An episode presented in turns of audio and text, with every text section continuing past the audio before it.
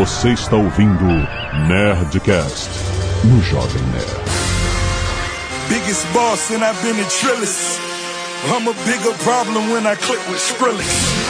Murder on my mind, it's time to pray to God. My revolver's not religious, the revolution's born. Lada, lada, lada, nerds! Aqui é Alexandre Antônio, o Jovem Nerd, como dizia o saudoso Fred Mercury. Então você acha que pode me amar e cuspir no meu olho? Aqui é Carlos Volto e Amanda Waller é a maior vilã do universo DC.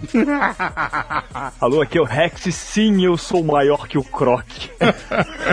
Ai, que escroto. Fuder. Jesus. Boa noite, bípedes. Na verdade, bom dia. Tem coisas na vida que são provadas que apenas o dinheiro não compra. Mas tudo bem. Aqui é o Azagal e eu vou tentar refrear meu ódio. Porque os fãs de DC já sofrem demais. Muito bem, nerds! Estamos aqui para falar de Esquadrão Suicida. Agora a galera que ficou esperando o Nerdcast do Guerra Civil vai pirar.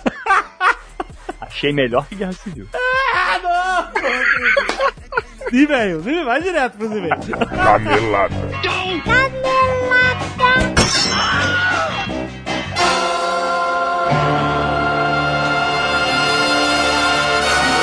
Muito bem, Zagal, vamos para mais uma semana de caneladas e e-mails e caneladas do Nerdcast. Ok. ok. Muito bem, Zagal. Nós vamos falar de uma promoção exclusiva da Nerd Store. Atenção, é a promoção Funko Ostentação, Zagal. Os cabeçudinhos. Sabe os cabeçudinhos? São os pop funkos. Sim. E aí a promoção é Funko Ostentação. Solta o som da caixa aí, DJ! Todos ao chão. Ah, eu vou comprar! Ah, eu vou te passar o cartão! Ah, eu vou comprar! Ah, eu vou te passar o cartão! Ai, desculpa, gente, desculpa, desculpa. Muito bem, isso aí, agora olha só. Promoção Pop Funko Ostentação significa que você comprar três ou mais Pop Funkos, você ganha frete grátis para todo o Brasil, Olha rapaz. O problema do Pop Funko é assim, compra um, aí ele fica sozinho. Aí tu fica olhando pra ele e fica... Porque nunca é sozinho. Nunca... né? Exatamente. Não tem nenhum pop funk que não tenha uma série, um. Exato. Uns amigos. E aí você precisa dos amigos. Ele fica muito sozinho. e aí, ou seja, na compra de três ou mais, frete grátis pra todo o Brasil. Olha, lembra? Vários focos do Harry Potter, Capitão América Guerra Civil, muito bom. Temos Batman vs Superman, temos focos de Warcraft, de Star Wars, de Alice no País das Maravilhas, Marvel e DC Comics, sem ser os filmes, temos também de quadrinhos Marvel e DC Comics. Tem, até do Shrek temos Pop Funko, tem de tudo. Tem de tudo, malandro. Caraca, vai lá na Nessa agora que eu tenho certeza que você vai achar a sua coleção e aproveita que três ou mais frete grátis para qualquer lugar dentro do território nacional aí. Aproveita, vale só até 19 de agosto, Azagal. Então é, é rápido, já tá acabando. Ou já acabou, dependendo, né, como é que é aquele negócio de você ouvir no futuro. vai lá na nessa.com.br, a maior loja nerd do Brasil.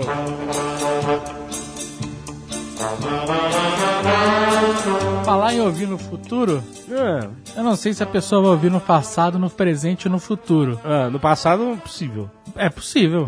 se ela já ouviu. Aí se ela ouvir de novo, aí ela considera É. que ela ouviu no passado? é? Exato. Puta merda, tá bom. Ah. Mas eu sei que ela pode ouvir antes. Oh, boa! Olha aí, joguei essa bolinha. Boa, garoto. Se ela usar o aplicativo do Jovem Nerd. Exatamente. O aplicativo do Jovem Nerd, para você que não sabe, eu não sei onde você está, é o aplicativo que nós lançamos tanto para iOS quanto para Android. Certo? E com ele você não só pode ouvir os Nerdcasts, baixar, fazer playlist, favoritar os programas, como você pode acompanhar nossos programas em vídeo do canal Jovem Nerd e do canal Nerdologia. Sim. E acompanhar também as notícias do Nerd News. Exato, notícias, textos especiais, reviews, um monte de coisa que tem lá todo dia. É muito bom, cara. A gente tá acompanhando aqui as estatísticas, a galera tá usando mesmo, cara. Tá, tá, massivamente. E é isso, se você baixou o aplicativo e quer ouvir o Nerdcast antes, acontece. Exato. Sexta-feira, o Nerdcast Nerdcast normalmente é publicado por volta de 11 horas, meio-dia, às vezes um pouco antes. Mas para você que tem um aplicativo, ele vai na madrugolha. Exatamente, de quinta pra sexta, olha aí. Você menos espera, já tem aquele push notification, saiu Nerdcast. Exatamente. Fora isso, nós temos também as imagens que são relevantes aos assuntos que são comentados. Quem tem o aplicativo ouve um barulhinho que indica que você, se olhar para a tela dos aplicativos, você vai ver uma imagem daquele assunto. É muito interessante, muita gente sempre achava que era uma desvantagem um podcast, que às vezes você fala de um assunto visual e aí você não pode ter o visual. Você pode ter agora com o aplicativo da Jovem Nerd, rapaz!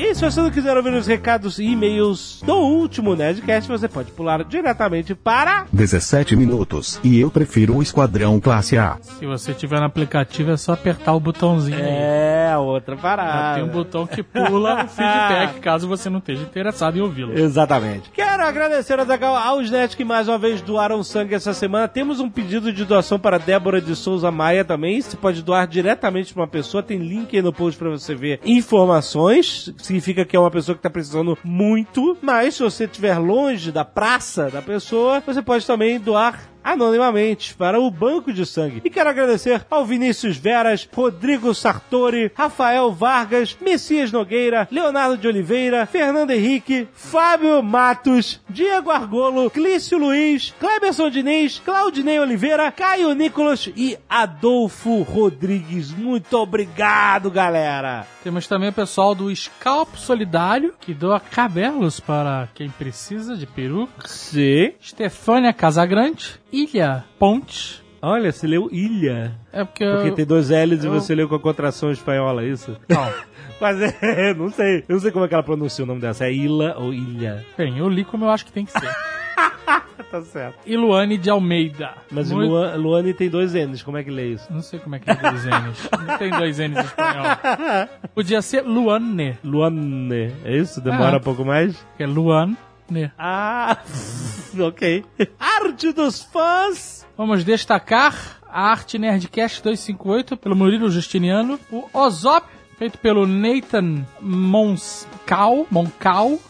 É, é Monção ou Mocal? É, não, Não tem nada aqui. Mas tá maneiro o Ozob bebendo as suas biritas. E a tatuagem do Nossa. Ozob. Nossa. Por que nossa? É Por que muito nossa? grande. Não, é maneira. Não, Nossa. porque. Não, não, porque parece, parece que eu tava dizendo, criticando a tatu- tatuagem do cara, é isso? É. Não, eu tô impressionado. Não, não, não, não tô Tatuagem- impressionado. É Tatuagem muito foda. do Ozob. Caraca! Baseado na capa do livro. Exato. Feita no braço do Rafael Giovanoli. Caraca, que impressionante essa Rio. Joe é o. Olha aí que tá com o aplicativo, tem na parte Nerd Power, pode ver. Quem não tá, entra no site Aham. pra conferir. É gigante, é o tamanho do, do ombro do cara inteiro. Muito maneiro. Ficou foda. É que chama isso trabalho. aqui? É braço? Braço ou antebraço? É o braço, né? É no braço, é isso aí, no braço dele. Ali no, no bíceps, tríceps, aquela região cotovelo. Entre o cotovelo e o ombro, não é? Não sei exatamente o nome É no braço, caraca. Cara, Muito foda. Enorme a tatuagem. Animal. Ficou Muito maneira. Muito maneira mesmo. Pedro Boca, 29 anos, professor de Relações Internacionais e fã do programa desde os primórdios. São Paulo, São Paulo. Olha aí. Vivi na Palestina por alguns meses entre 2011 e 2013. Olha aí. Como penso que a questão histórica foi bem resolvida, escrevo mais para comentar alguns pontos da atualidade, que ficou muito corrido no fim do programa. O Felipe comentou sobre a campanha de BDS, boicote, desinvestimento e sanções, tem criado força em relação a Israel. Algumas figuras famosas, como Roger Waters do Pink Floyd, são figuras públicas desta campanha. Mas não foi mencionada a razão principal do desenvolvimento dessa campanha, que segue os moldes do BDS realizado na África do Sul na época do Apartheid.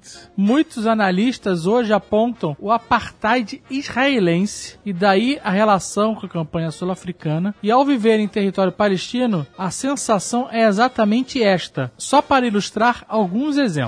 Uma dificuldade que os palestinos encontram nos territórios ocupados é sua própria locomoção e seu direito de ir e vir. As estradas são controladas pelo exército israelense e carros com placas palestinas não podem transitar, tendo que ir por dentro das montanhas ou trilhas para se locomoverem. Um trajeto de 50 quilômetros às vezes demora cerca de 4 ou 5 horas para ser realizado por conta disso. Além disso, na estrada das cidades palestinas existem diversos checkpoints, guaritas de soldados israelenses que fazem o controle de pessoas, muitas vezes proibido a entrada e saída de palestinos de suas próprias cidades. Outro fator, o principal, que não foi mencionado no programa, é o muro que está sendo construído em Israel isola as vilas palestinas que ficam muradas e impossibilitam os palestinos de saírem de suas cidades ou simplesmente acessarem suas terras. Isso afeta muito os camponeses. Em 2011, eram mais de 450 quilômetros de muro construídos, e essa quantidade aumenta a cada ano. Sobre este tema, vale assistir o documentário Cinco Câmeras Quebradas, que concorreu ao Oscar de 2013 e retrata o dia a dia de uma cidade murada. Além disso, hoje são cerca de 5 milhões de palestinos refugiados expulsos de suas terras desde 1967, segundo a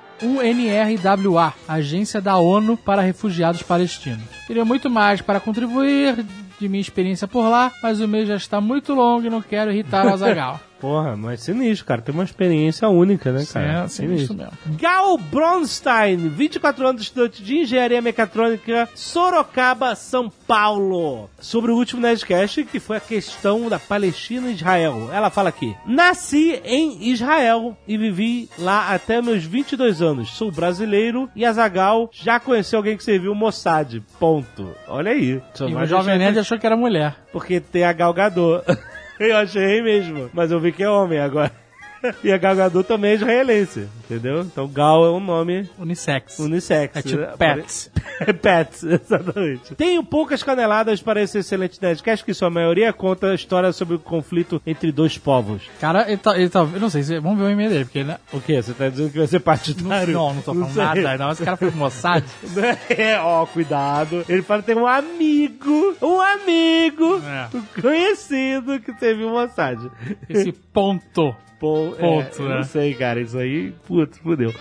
Quero só ajustar alguns fatos. O Muro das Lamentações não faz parte do Templo de Salomão. É uma parede que faz parte do gigante espaço de oração que o rei grego Ordus construiu em 100 a.C. no local onde ficava o primeiro e segundo Templo de Salomão. No judaísmo, acreditam que através desse muro, que hoje tem a mesquita de Al-Aqsa e está em poder palestino-muçulmano, foi o templo e só o grande Messias poderá reconstruí-lo. Os povos árabes e hebreus são povos sêmicos. Sem foi filho de Noé e pai da nona geração de Abraham. Ou Abraão. Abraham, ele escreveu Abraham, então eu vou ler pra não falar besteira aqui. Abraham, Talvez, talvez nem seja Abraão. Exatamente, por isso que eu vou ler Abraham, porque talvez não seja Abraão. Abraham, o pai dos judeus, pai de Ismael, que pela crença árabe é pai dos árabes, e os judeus não gostam dessa história, mas não vou entrar nisso. Por isso são chamados de povos sêmicos, são todos filhos de Sem. Curiosidade, Noé teve mais dois filhos, Yefet, que os estudos dizem que dele surgiram os povos europeus, e Ham, que pecou gravemente quando viu seu pai, Noé, pelado quando se embriagou. Então. Então o quê? o que- O pai- ele viu o pai pelado, bêbado, é Ele, isso? não, ele, ele viu o pai pelado. Quando se embriagou? Quem se embriagou? O, Ramo ou o, pai? Acho que o pai. Ah, certo. Pelo filme lá do Russell Crowe, dava pra ver que o Noé gostava de uma verita. Você vai levar o filme do Russell Crowe como Alguma coisa ele tem que... Mas aí ele fala aqui, ó. Ram pecou gravemente. Ah, Quando viu o pai pelado e bêbado. ah. Conde bêbado.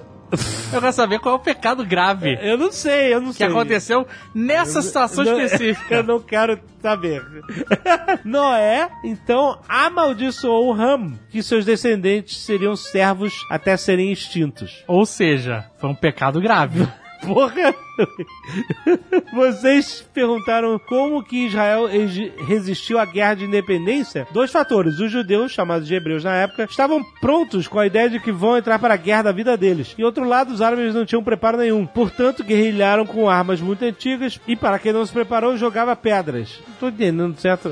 É porque eu não, eu não eu posso estar julgando é, o, o- o nosso amigo Gal aqui. Ah, Mas eu acho que por ele ter morado 22 anos, talvez ele tenha perdido o um pouco. português dele. ele- ele não perdeu, ele nunca teve. Mas- É, entendeu? Que ele é brasileiro, mas ele viveu Viveu- até os 22 anos lá. É, então. Não, Então, a, é, a construção de texto dele, mais. Tá mais com. É, porque tem algumas paradas que eu não tô entendendo. Talvez tenha um Google Translator aqui. O movimento. o que estaria muito bom pro Google Translator. Estaria, exatamente. O movimento zionista se preparou por muitos anos para o grande dia, a independência, e formou as guerrilhas e grupos de espionagem, quando cada um tem sua função, seja diplomático ou, ou armamentício, secreto, por trás dos olhos britânicos. Peraí, você tá falando de uma guerra de mas você tá chamando que na época chamavam de hebreus, mas na época não é isso, não é época antiga? Ele tá falando da história moderna ou da história antiga? Que ninguém chamava os judeus de hebreus na década de 60. Eu não sei, cara. Eu só trabalho aqui. Eu não enfim, quero, enfim. não quero me Quem ganhou a com o guerra? cara do Mossad, cara. Né? Quem ganhou a guerra foi a organização, os kibbutz que se protegiam e a imensa vontade de ser independente. Agora quero contar um pouco sobre o clima quente, entre aspas, entre os povos que não tem como ser mencionado nesse programa. No mundo moderno, mostram como é o horror da criança palestina segurar uma arma, aprender a guerrilhar, porém Israel não está longe disso. A ideia é que o israelense vá servir o exército e a compreensão de quem é o inimigo nos acompanha a partir da escolinha, de 4, 5 anos. O ódio árabe-palestino é muito exposto nas ruas, nas redes sociais, até no parlamento. A gente aprende árabe na escola com um único objetivo: poder entender o inimigo. Sinistro. Caraca. O governo israelense chegou a usar de forma cínica o Holocausto para explicar seus atos militares, o que é um paradoxo. De um lado, formou a faixa de Gaza em um gueto, e de outro, deixar a maioria dos sobreviventes da guerra na miséria. Eu recusei servir o exército e consegui sem ser preso. Me orgulho disso e por não levar parte dessa máquina de guerra. Porém, sofri um rejeito social muito grande. Meus verdadeiros amigos me apoiaram, mas as demais pessoas me acusam de não pagar três anos da minha vida para o esforço militar que todos fazem. Cheguei a perceber que se eu não faço parte dessa bolha de ódio terrível, eu sou uma pessoa má. Muito irônico, ele coloca aqui. Sinistro, né? Em 2013, conheci uma linda moça em uma das minhas visitas ao Brasil e um ano depois resolvi voltar para ficar com ela e cumprir um desejo que tinha de deixar aquele lugar imbecil. Bom, essa é a visão dele. No dia 22 de outubro de 2016, vou casar com a minha linda Carolina e eu te amo. É, fez a declaração aqui, safado. Bom, é essa a história de um brasileiro Judeu, pelo visto. israelense, exatamente, que não, Que não, acha curte, maneiro Não curte muito essa ideia. essa parada, exatamente. Mas Que é do Mossad e não pode dizer, por isso de que, que não serviu o exército. Exatamente. Caraca, ele foi direto pro Mossad, maluco. Cara sinistro, meu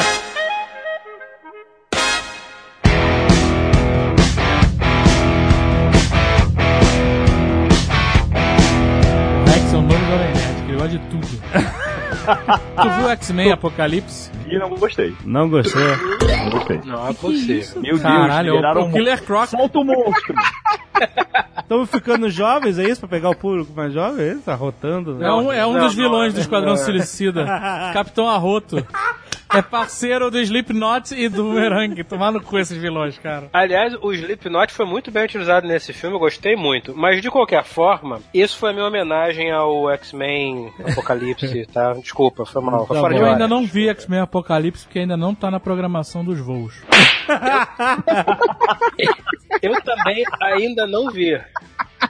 É Ah, esse filme que eu, eu tô guardando pra ver no avião. No avião, tela, né? e aquele avião que é 1970, sabe? o touch, ele é quadriculado, assim, em cima da tela. Tem uma rede, uma grade, pra você Olha. mapear onde o seu dedo vai. Pô, melhor ainda, Dave, aquele streaming que quando você quer selecionar o filme que você quer ver, ele fica assim, você tem que esperar 20 minutos. É, pra- é uma programação, né? Ou então, se tudo correr bem, mas aí seria o supra-sumo da banana loura, se tiver passando nas televisões de 14 polegadas fincadas no teto. Exatamente. Aí sim, porque aí você tem que ver aquela merda. Porque Sim. além de não ter outra escolha, eles não desligam a televisão. Aí sim você vai ver essa porra. É, olha só, que as pessoas falam que nós somos haters de DC. Não é um esforço nosso, é um esforço da DC. Mas ó, eu, eu falei, eu quero acreditar, eu quero dar uma chance. Mas você foi bobo. Eu fui ver no cinema. E eu, não fui ver, e eu não fui ver o, o X-Men. Sou muito mais fã de X-Men do que de Esquadrão Whatever, que eu nunca ouvi falar. Mas a diferença é que você é fã de X-Men. E aí você olhou aquilo e falou: Isso vai ser uma merda, não tem como ser bom. ok. O Esquadrão Suicida te ganhou na curiosidade. Não, não foi. Eu sabia que ia ser uma merda, mas eu quis dar uma Mas chance. Pois Eu é. sabia que eu não ia gostar por vários motivos. Primeiro que o filme é muito muito teen. E eu não gosto dessa estética. Ela até funciona, mas ela- ele tá muito cagado. Eu tô tentando realmente me controlar aqui, porque eu tô com muito ódio. Eu tô, só, Eu tô vendo, você chega a tá gaguejando, pô. eu tô segurando. Calma, Mas calma. eu vou elogiar o filme, olha. Presta atenção, Agora? pessoal Agora da vai elogiar o filme. A Harlequina, Margot Robbie, Robbie, não é isso? Margot Ro- Robbie. Ela tem um sorriso muito bonito.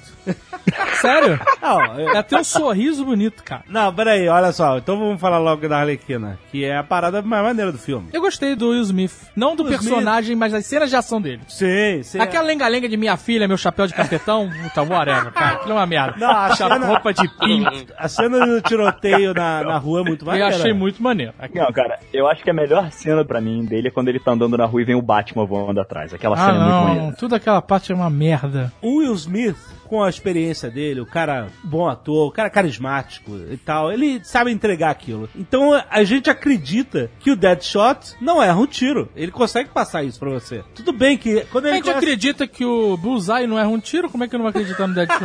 Não, mas você sente a confiança dele. Tudo bem que Eu aquela... acreditei no Colin Farrell, cara. o Colin Farrell, por incrível que pareça, é maneiro daquele filme bosta do Demolidor. Pô, matando a velhinha. Mas. assim, a gente até acredita que, por exemplo, quando ele começa a metralhar aquele alvo e a bala passa no mesmo buraco, todas as balas, a gente até acredita que o coice natural do rifle automático não ia alterar nem um pouquinho a trajetória das balas. O cara é bom a esse ponto. Mas se o cara é um super-herói, tem que ser bom esse ponto É, eu mesmo. também acho. Tá Mas ele certo. não é super-herói, cara. Não, mas Ai, ele, cara, mas ele tem um poder, é o não é possível. cara. O Deadshot Não não, tem é. poder. Não ele é tem um poder. humano como o Batman é o Inclusive, super inclusive, isso é uma das coisas que, assim, é, é o maior furo do filme, na minha opinião, assim. E se aparecer um novo super-homem? Ele seleciona um bando de pessoas comuns pra derrotar o É, essa é a crítica mais comum, na verdade, ao filme. coisa. Não, Esse- essa é a proposta que a Amanda Waller faz no começo do filme. Ela fala, então, se aparecer um novo super-homem, quem a gente vai poder recrutar usar? vilões. A única coisa que eles poderiam fazer ali com aquele grupo de vilões é o que eles são feitos nos quadrinhos. Eles trabalham pra Amanda Waller, pra ONU, pra Argo, pra grupos especiais do governo americano, como Black Ops, ou seja, pessoas totalmente expendables, né? É. Que podem morrer e se morrer não vai sentir falta e que eles são usados para missões idiotas. Tipo assim, a gente precisa matar um diplomata, a gente precisa raptar uma criança. É, mais ou menos. Eles já enfrentaram, tipo, lacaios do Darkseid nos quadrinhos. Não, mas olha só, se o filme fosse nessa pegada que o Rex tá falando, deles serem um- uma tropa secreta do governo pra fazer o, o trabalho sujo do governo, uma parada meio CIA, Black Ops. né, o Sim. Blackwater da vida e tal, isso eu acho que esse filme seria muito melhor. É, eu Muito melhor se eles fossem mandados pra matar um ditador, alguma porra. É o que eu achei desde A, o início. missão deles ali, na verdade, não era salvar a cidade. A missão deles ali era resgatar a Amanda Waller. Não tinha missão, cara. Eles criaram um grupo e o grupo foi feito pra impedir a merda do grupo. É, não, a verdade foi o seguinte, a Amanda Waller, ela queria ter um controle de uma personagem poderosa, que é a, a magia, a Enchantress. Ela já Beleza. tinha, ela já Pois é, tinha. não, ela já tinha, entre aspas. Aí é o que acontece, a mulher vai, foge, perde controle. Realmente, o grupo ali é acionado no começo do filme não é pra deter a mulher, é pra salvar a Amanda. Calma, a gente tá falando do final do filme já. É, calma, calma, calma. Tá, a gente tá falando o conceito É, inicial. então, o conceito inicial deles é bem simples, cara. São pessoas, são criminosos. Você pode ver que, cara, a maioria dos criminosos são bem capangas, cara. A primeira formação do Esquadrão Suicida foi um grupo da Segunda Guerra Mundial, que era um grupo de soldados renegados. A maioria dos filmes de herói hoje em dia tem que salvar o mundo. Isso. A ameaça é mundial, não pode ser uma parada pequena. Pois é. Esse foi o acerto do Deadpool. O Deadpool não quer salvar o mundo, não quer salvar porra nenhuma. Ele tá preocupado em, em recuperar a namorada dele. E a cara dele. É, que, tudo bem, que é, é simplista demais, mas funciona. Tudo que filme é engraçado pra caramba, não sei o É. que lá. Esse filme extrapola com os merdas, cara. Os caras são os merdas. Killer Croc que fica andando de quatro. O, o boomerang, como é aquele boomerang que funciona? Como tem, o cara botou uma GoPro no boomerang e a GoPro não fica girando? Me explica isso. Na verdade, ela fica girando pra caralho.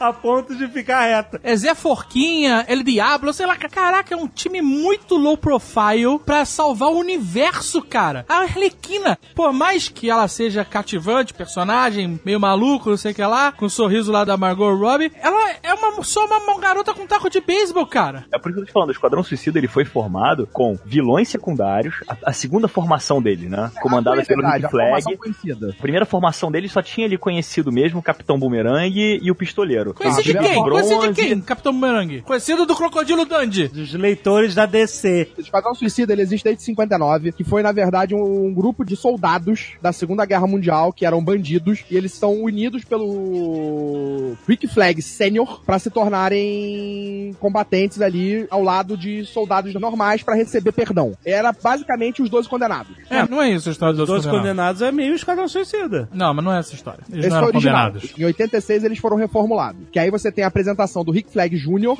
Amanda Waller, aí você tem a formação principal, que eram Caraca, eu queria entender pra mim. Antes de mais nada, eu queria entender essa parada militar e hereditária.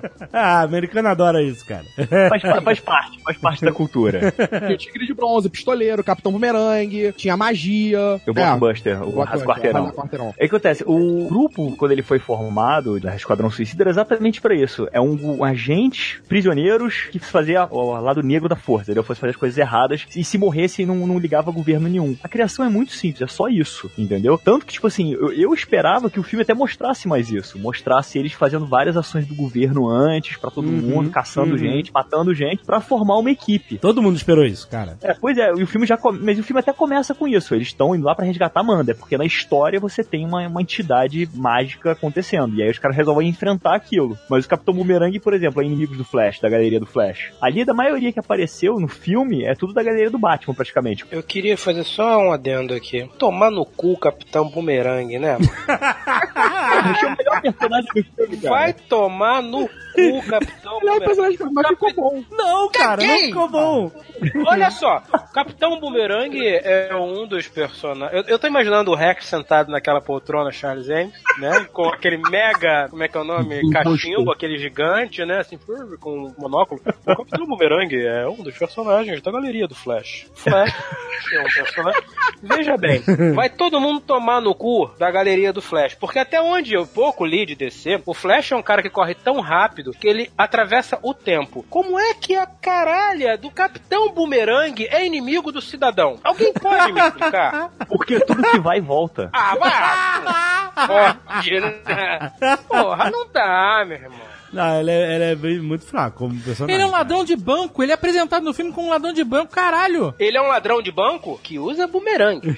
Mas ele passa o filme inteiro chegando na katana, cara. Isso é muito engraçado. É cara. horrível, que não é engraçado, cara, é triste. Por que que botaram aquele unicórnio rosa com ele? É tipo assim, olha, isso aqui é só uma... A gente quer ser tipo Deadpool, mas faltou tempo. Na verdade, ele é uma pessoa boa, mas ele foi forçado pelas circunstâncias daquela realidade a roubar bancos com bumerangues. Basicamente Ele tem é um filho, cara. Ah, tadinho. Ah, então tudo bem. Então vamos abrir a prisão e soltar Eu todo acho que mundo. aquele ursinho de pelúcia tá ligado ao filho Vamos dele. pessoal, abrir entendeu? Bangu. Bangu 1 e Bangu 2. Abrir e deixar todo mundo sair. the hell's wrong with you people? We're bad guys. It's what we do.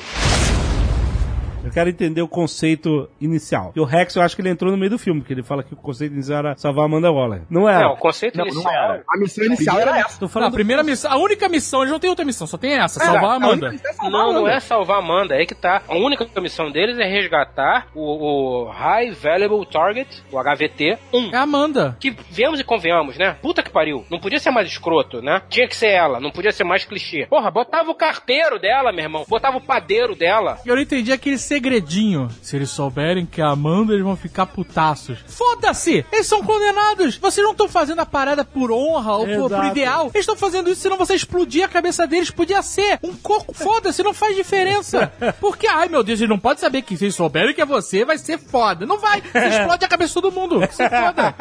Não, mas então, deixa eu perguntar uma coisa. Peraí, vamos lá. O conceito inicial de que o, o próximo super-homem que vier, a gente não sabe se vai ser bom ou mal, e a gente tem que ter uma força capaz, a próxima guerra vai ser de meta-humano contra meta-humano. Isso é um conceito bom. Ótimo! Então vamos fazer uma equipe de meta-humanos. Não um cidadão que joga um bumerangue. A outra que, porra, é linda, Margot Robbie, parabéns. Ela no. Como é que é o nome daquele filme? Do, ah, sim, o. Esqueci de novo. Caralho, tô ficando velho. Aquele filme lá do DiCaprio, que ela. Knight. amnésia, acaba de amnésia. Exatamente. Ela está ótima naquele filme, parabéns pra ela. Mas, cara, a premissa não é essa. não- Ó, temos que segurar o super-homem. Então chama essa lindinha aqui de roupas sumárias, aquele cidadão que se sempre acerta o alvo. Então, é. O Croc e, e foda-se, né? Porque o super-homem faz e mata todo mundo. Se o pistoleiro dá três tiros na cabeça do super-homem com bala de kryptonita, ele faz um estrago. É, exatamente. Porra, concordo, mas aí tem aquele pequeno problema, né? Ele tem acesso a isso? A Amanda Waller tem acesso a isso? Ela é amiga do Bruce Wayne. No final, eu me lembro bem do Bruce Wayne falando: olha, você acaba com esse circo de aberrações, senão o meu circo de aberrações vai acabar com ele. Quer Sim, dizer, isso é um conflito clássico até dos quadrinhos que tem. ela Mas- É, nos quadrinhos fazer- um sabe do outro. O Bruce Wayne Então- sabe da Amanda e a Amanda sabe do Bruce. Isso já nos quadrinhos Então já foi mais ela A está- proposta da Amanda inicial de fazer uma parada contra o Super-Homem não envolvia essa galera. Inicialmente, tipo, o principal foco dela ali pra contra-atacar ali de poder era a magia. Tanto que ela é que é a única que é enviada pra parada. Mas quando ela tá recrutando lá no jantar, ela não tinha magia ainda. É isso que você tá querendo dizer? Ela queria permissão do governo pra fazer isso. Ela, tipo, queria Ela possuía a Enchantress. O que ela queria agora era a permissão do governo pra possuir o resto. Então, basicamente, ela vendeu uma história muito maneira e aí a execução foi uma merda. A única pessoa ali, ela vendeu a parada porque ela queria que o governo desse dinheiro pra isso, pra ela poder criar toda essa parada do Argus, a Task Force X, aquela o headquarters, construir aquela porra toda. Ela precisava de dinheiro do governo. Aham. E ela tinha que vender a proposta pro governo. Sim. Quem ela tava vendendo pro governo era a Enchantress, era a magia, que era a única ali mega poderosa. Não, ela, ela vendeu todo mundo. O que ela usou como truque pra mostrar o que funciona foi a magia. Mas quando ela botou a pasta na mesa com todas as fichas, o cara falou: Eu não vou aceitar esses marginais trabalhando pro governo. Não, e dá pra entender no começo do filme que ela já tenta fazer isso há muito tempo e o governo vem vetando. Tanto que ela acha que você não vai de novo apresentar essa proposta dos meta-humanos, né? Ela vou, ela em ter isso, em continuar com isso. Quando rolou a primeira confusão, que foi no metrô, que foi a magia que começou isso, mas elas não sabiam ainda. E aí, quem que ela manda pra resolver esse problema? Ela não chama o Esquadrão Suicida ainda. Ela só leva o Rick Flag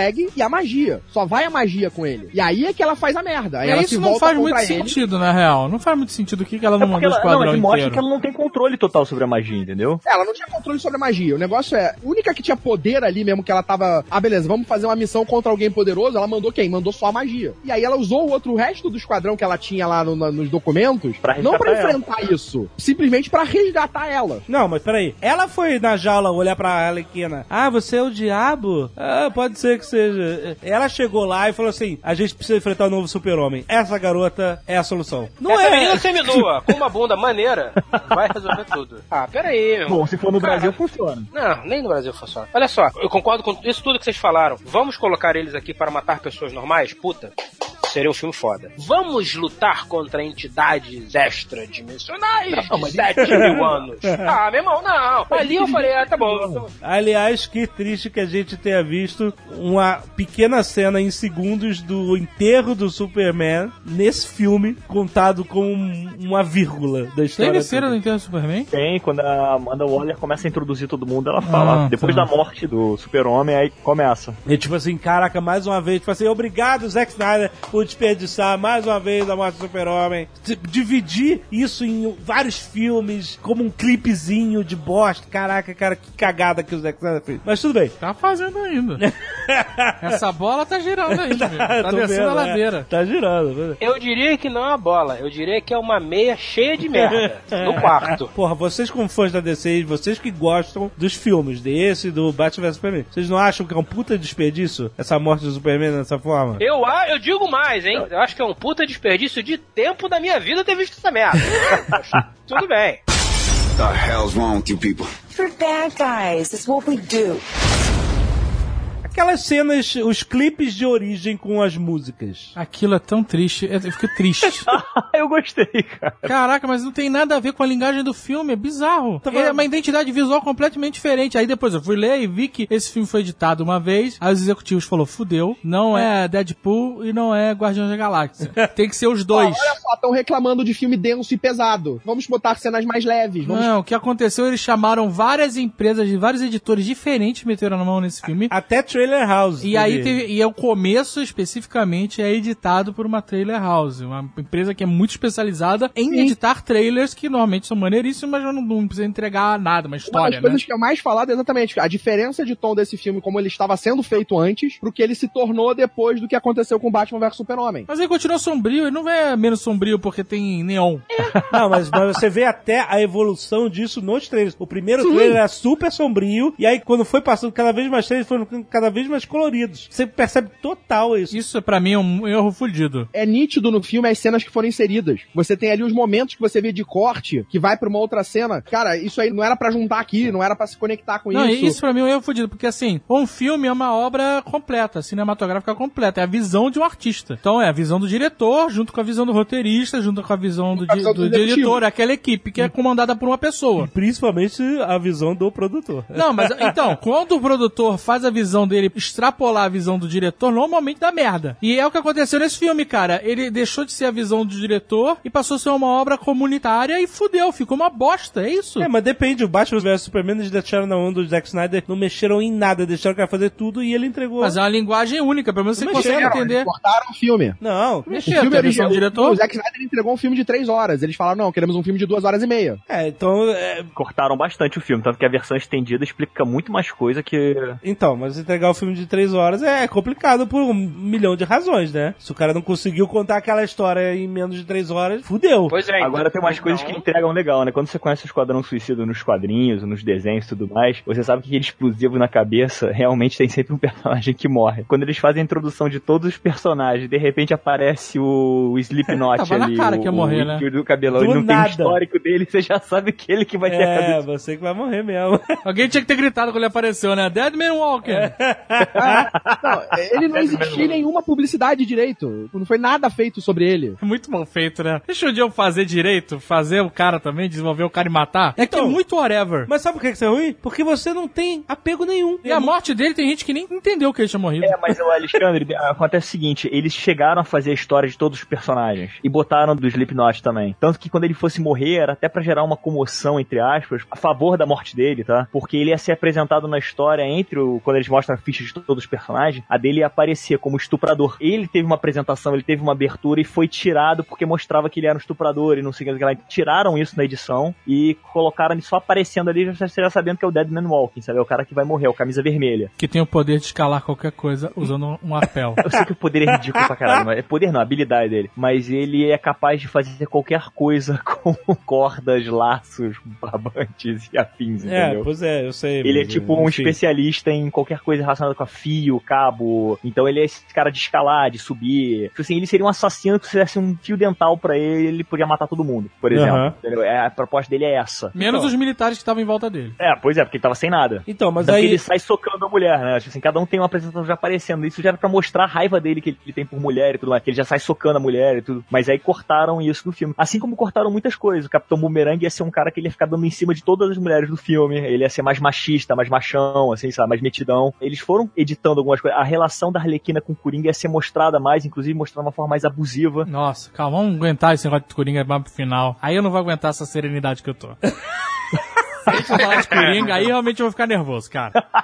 Não, tanto que tem cenas da Arlequina que são cortadas, que é uma que ela vai bater a boca com o Coringa, ela puxa uma arma pra ele, ele tira, dá um tapa na cara dela, sabe? Tem várias cenas que foram cortadas do filme pra ficar um pouco mais leve, porque a proposta inicial do filme, como se a visão do diretor, era fazer um, um grupo de vilões mesmo, só que fazendo a coisa certa no final, mas continuando vilões, voltando pro presídio e tudo mais. E tem muita cena que é cortada. É, porque tem uns momentos, são muitas coisas que os vilões falam assim, é, pra mim chega, eu não vou mais fazer isso, eu não vou voltar mais pro presídio. E assim, por você fazendo eu perder meu tempo com esse discurso, vai voltar, você é um bandido. Aqui, eu vou explodir tua cabeça, vai voltar sim.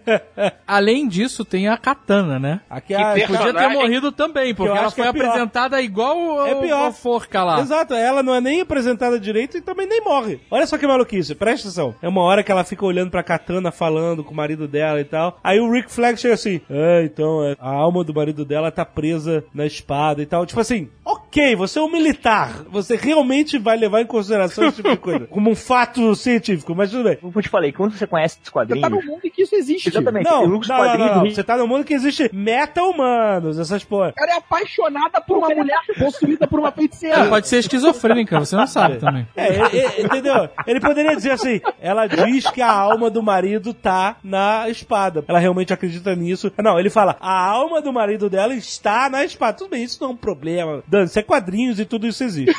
Mas ela fica lá falando com o marido, esse não é um problema realmente, whatever isso. Ela fica lá conversando com a espada e nada acontece sobre isso. Tipo assim, não existe um arco ali. É, tá falando assim, olha, marido, essa história dessa espada é chupada de Tolkien, é a história do Turim Turumbá. Na Exato. verdade, ela até falou, só que ela tá falando em japonês, aí ninguém entendeu, né? Não, mas então, cara, você entendeu que essa parte você parou o filme pra desenvolver um pouco isso, ou seja, ah, finalmente estão desenvolvendo ela, e aí não terminam de desenvolver ela. Simplesmente foi o único desenvolvimento da Katana foi essa parte. Eles falam, ah, o marido dela, aliás, que já era uma repetição, já tinham dito isso antes, né? Tem um monte de repetição nesse filme. É, A Amanda. Waller mesmo repete três vezes aquele discurso dela de tenho que fazer se tiver um novo super-homem. Exato. Isso entra no problema pra mim da quantidade de mãos pra editar esse filme. É, tem um fator também da Katana, já que vocês tocaram no assunto, que quando eu vi a Katana entrando na história, ela não tava como prisioneira, eu achei que ela tivesse ali infiltrada no grupo, né? Não só pelo Rick Flag, mas pelo Batman. Porque da mesma forma que a Amanda Waller tem o grupo dela, né? Do Força Tarefa X, né? Que é, o apelido é Esquadrão Suicida, mas o nome do grupo mesmo é Força Tarefa X. O Batman tem o dele também, que também é o- os Outsiders. Liga. Ah, achei que fosse a Liga Não, da Justiça. Não, não, é o Outsiders, que é exatamente o que o que a Liga da Justiça não pode fazer por alguma razão, por questão de diplomacia, o super-homem tipo. O Batman ele tem um grupo recrutado por ele, que são pessoas com poderes também, gerais, heróis em geral, que quando ele precisa fazer alguma coisa, que assim, cara, a gente tem que fazer e não tem jeito, e não, não dá pra vestir a bandeira e fazer de forma aberta, tem que ser na escuridão, ele usa os Outsiders. E a Katana faz parte dos Outsiders. Então quando eu vi a Katana ali na história, nem pensei que ela fosse aparecer como uma, uma agente do governo, como ela mostra ali. Eu pensei que ela ia aparecer como um agente infiltrada do Batman ali pra fazer alguma coisa. Tanto que ela tá como parte dos heróis ali, ela não é a vilã do grupo ali. Então, olha só, você desenvolveu toda uma trama na sua cabeça, mas não tem trama, simplesmente não tem nada. Isso que é a bosta, entendeu? Tudo isso faria sentido. Ah, legal, é, o Batman botou alguém que é da confiança dele pra tomar conta dessa parada. Afinal, ele é o Batman. Não, não. Ei, porque gente- isso pode até vir a acontecer no futuro, mas se não aconteceu nesse filme, e se não teve nenhuma pista que isso tá relacionado com essa história, por exemplo, do Rex, se aparecer no filme do Batman ele ligando pra Katana falando, e aí, o que aconteceu? Foda-se, não acrescentou nada, cagou o filme do Esquadrão à toa, entendeu? É um personagem gratuito pra caralho que não faz nada. Ela tá na história ou não, Ela não faz diferença. nada. Não, não faz nenhuma É, diferença. aquele argumento que o, aliás, extremamente bundão o Rick Flag usa. Ah, não, porque ela está aqui porque se vocês tentarem alguma coisa, ela vai chacinar vocês. Amigo, Foda-se, você tem explosivo no meu pescoço. Por que você precisa de uma japonesa Exatamente.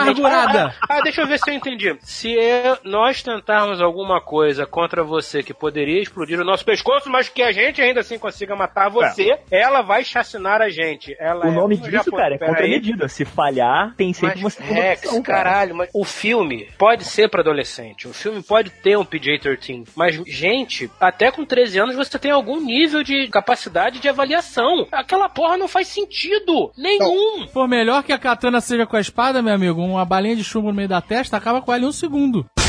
The hell's wrong with you people? We're bad guys. It's what we do. Pra mim, esse filme ele sofre alguns problemas de edição. Ele sofreu problemas de pacing da história, porque ele foi completamente mudado e dilacerado em relação ao que ele estava sendo proposto. Concordo. Isso tudo, pra mim, ainda é um problema que veio da culpa do que aconteceu com Batman vs Super-Homem. Esse filme se tornou isso pelas críticas que Batman vs Super-Homem recebeu, que pra mim até Posso- hoje foram posso- exageradas. Posso, posso, posso pegar um contraponto nisso que você falou, Carlos? Hum. Ok, isso, beleza. Batman vs Super-Homem, críticas exageradas. O mundo é bonitinho em Vingadores. De repente a gente tem um mundo é horrível DC. Ok, concordo. Tentaram fazer um meio lá, meio cá. Beleza. Mas numa boa, pegando esse fato e pegando os Minions. Lembra a cena dos Minions quando eles vêm correndo? E todo mundo começa a atirar e os Minions continuam correndo. Aí você fala, caralho, os Minions são foda. Ó, o nego tá largando o aço nos Minions e os Minions não estão caindo. Deadshot mandando pra caralho. Pois é, o cara acerta o cu da mosca voando. Não, muito bom. Os, os caras não estão morrendo, eles continuam vindo, certo? Sim, sim. Corta 30 segundos pra frente, tá a Arlequina dando porrada com um taco de beisebol na cabeça do cara e o cara tá morrendo. Aliás, essa cena Cara. do elevador, por que ela existe? Porque ela foi gravada depois pra ficar mais, sei lá. Precisamos de mais Arlequina. Carlos, você estuda cinema, você me ajuda com isso. A cena que ela vai pro elevador, começa a música toda felizinha, tereréu. Pra ser mais jovem. E aí ela dá porrada Pra no, ter mais Arlequina de caras. tela. Aí, tipo assim, os caras olharam pra cima, ela tá lá em cima. Aí depois que ela bate nos caras, abre a porta do elevador, tá todo mundo lá olhando pra ela, porque alguém tem teleporte que eu não sei quem é. Mas tem. e aí, quando você vê essa cena, ela fala lá, Hey guys! Aí você. Belo sorriso. É um sorriso bonito, Então, cativante. e aí você vê, É, é, ela essa é linda, cena não moveu a história pra frente em nenhum ponto, ela não tem nenhuma associação com o que vai acontecer depois, e não desenvolveu o personagem em nenhum ponto. Ela foi colocada ali só pra fazer ser bonitinha, ser engraçada. Essa cena não é gratuita pra a caralho? cena visual. e Então, só. gratuito. Isso foi feito com vários momentos do filme que você vê que foram inseridas coisas que foram feitas depois. Que Não, foi naquele a momento dizer. em que o filme era muito denso e muito sério. Ah, não, nós não podemos mais fazer um filme denso e sério. Porque olha só a recepção que nós tivemos com filmes densos e sérios. Vamos fazer um filme mais engraçadinho. Então, olha só, a gente não tem coisas engraçadinhas no filme. Ah, não tem? Então vai ter que fazer. Então foram lá e fizeram cenas engraçadinhas e bonitinhas. Olha só, só que não tem como encaixar isso direito no filme. Ah, não, coloca, foda-se. Pois é, mas veja bem, mesmo uma cena bonitinha, engraçadinha, encaixada a caralho no filme, poderia fazer sentido com o resto da história. Volta ao caso. Você dá um tiro de 556 na cabeça do cidadão, o cidadão continua correndo. Porém, 30 segundos depois, ela pega um bastão de beisebol e dá na cabeça e a cabeça explode. Mas olha só, ô Fred, pelo que mostrou ali, cara, os caras nada mais são do que Minions, entendeu? Então, por que, que eles vinham calma, correndo, Porque eles atiravam são neles eles alérgicos à madeira. Ah, tudo bem. Agora, agora É. isso é uma coisa Mas não é isso, cara. Olha só. O exército, pelo que mostrou ali, tanto que até eles comentam sobre isso, eles falam assim: olha só, a gente não tá tirando em entidade. Esse corpo aqui tá com uma roupa normal. Eles chegam a, a ainda analisar isso. Ou seja, qualquer pessoa ali foi transformado naquele tipo de Minion, entendeu? Qualquer pessoa. Ok. Tem, tem essa cena. Tem a cena que eles mostram assim que é- são, são civis que eles cara estão atirando. fala um relógio de 3 mil dólares no mínimo. Pois é, exatamente. Então, tipo assim, Não, são beleza, civis beleza. transformados. Então, tipo assim, se eu te dar um taco de beisebol e você bater numa pessoa normal, mesmo que ela seja um Minion, cara, você vai matar aquela pessoa com a porrada num taco de beisebol. Porra! Ela, dá ela bate dois só, ela só bate em dois. O Deadshot deu headshot em todo mundo ali, né? Essa cena do Deadshot foi maneira pra caramba, gente. Vamos deixar Foi, em paz. foi. É, então, Foi, foi.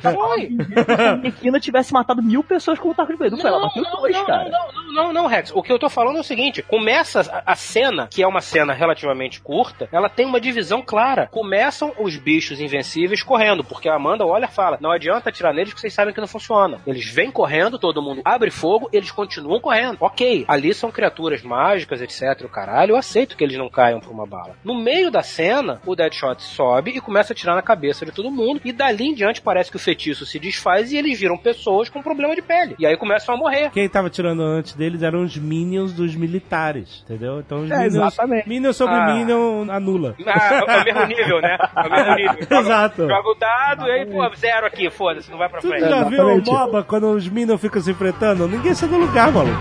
É, tá certo.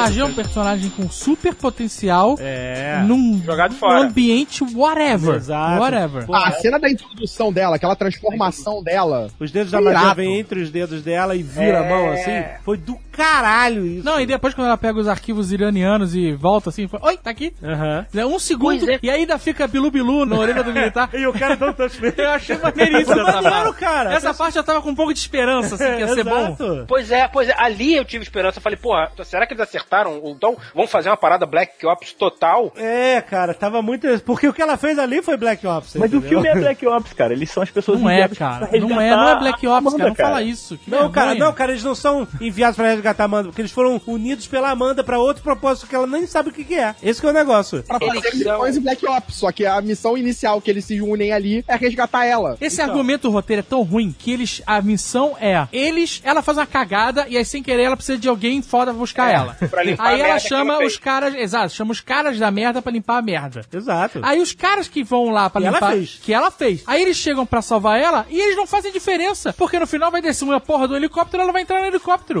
Pra que, que eles foram até Agora lá? sim, a- agora sim, Dave. Agora tá botando pra fora. Vai, fala. Põe pra fora esse ódio, porra. Mas é, cara, me explica por que, que eles foram até lá, bateu em Minion, dando tiro em Minion, dando porrada em Minion, aquela chatice toda, pra chegar lá ela fala assim, valeu na bunda, tô entrando no helicóptero, tchau. O helicóptero Caraca. está soltando flare. Tá soltando flare por quê. sem sentido nenhum. E, E cai que nem uma jaca, maluco. E ainda Ah, digo mais. Aí os caras já, agora a gente tem que salvar a Amanda Flare de novo. Ah, É. cara, ah, cara. Porra, parece que isso foi edição zoadaça. Porque devia ser o contrário. Ela tenta fugir de helicóptero, cai, e aí sim eles precisam da porra do Esquadrão Suicida. É. Eles não precisavam ter ido até aquele prédio idiota pra nada, cara. Exato, Caraca, que, que, que afronta. Isso é cuspir no olho. Isso é cuspir no olho. tem umas que são muito escrotas. Depois que eles resolvem lá, aí todo mundo, aí tem todo mundo em crise existencial. O Flex Jr. fala, gente, não posso fazer nada, cada um por si, eles vão beber, caraca, meu irmão. É! Essa cena foi cortada, inclusive, deles do bar, que ela chega perguntando cada um quer beber no, no trailer. É verdade, é. trailer. Muita cena do trailer cortada, exatamente. Aí o cara falou, ó, tô liberando aí, quebrando meu iPad, vocês estão tranquilos. Aí o bumerangue sai correndo, uhul! Sai correndo É. na cena seguinte, tá de volta! Por que que você tá de volta, cara? Você é um ladrão de diamante, corre, filha da puta! Joga o bumerangue, pisa em cima e sai girando! É porque eles são amigos, É. Se eles fossem inimigos, eles estavam separados. Ah, não, calma. Eu vou chegar nessa parte do papo merda de ser amigo. Aí, caraca, cara. Honra entre ladrões? Honra entre ladrões? Não. Para com isso, cara. Eles se conhecem há dois minutos, cara. É, eles gostam dois minutos. Ali pra mim, tipo, o mais provável, ele tentar fugir, ele tá, tipo, ele tá ali no meio de uma porrada de bicho bizarro. Não, mas Aí, olha só, aí você tem a cena- que foi forçado essa amizade Não, entre eles? amizade. No final que o Diablo fala assim: Eu não vou perder minha segunda família. Eu juro por Deus, cara. É, é. Eu quase fui embora. Eu, qua- eu só não fui embora que eu falei, eu vou até o final pra ver onde vai. Caraca, família, vai cara. tomar no cu, seu homicida do caralho descontrolado. Engraçado. Esse cara tinha que estar lá preso, que nem no Martial Law, tinha que estar preso numa camisa de força de amianto. Dentro de um tanque d'água, só com a cabeça pra fora, meu irmão. Caralho, meu irmão. Vai, Não dá cara. pra ficar calmo com um filme desse. Não é muito bizarro, porque o cara tem um monte de tatuagem de caveira na cara, tatuagem de prisão. Nasceu com essas tatuagens. Então, mas não é normal. bizarro ele colocar esse personagem com essa cara naquele Uma ambiente família. familiar. Oh, os filhos, tudo bem? Na, Ah. na casinha de subúrbio americano e tal. E a mulher fica na minha casa, não, arma não. Caralho, minha senhora, a senhora casou com um marginal todo tatuado que taca fogo nas pessoas? Você tá querendo botar moral aonde? Essa família já tá toda cagada. Não tem exemplo pra essas crianças em lugar nenhum. Muito doido isso, cara. Você casou com o King Ping do, do crime. Porra. The hell's wrong with you people? We're bad guys. It's what we do.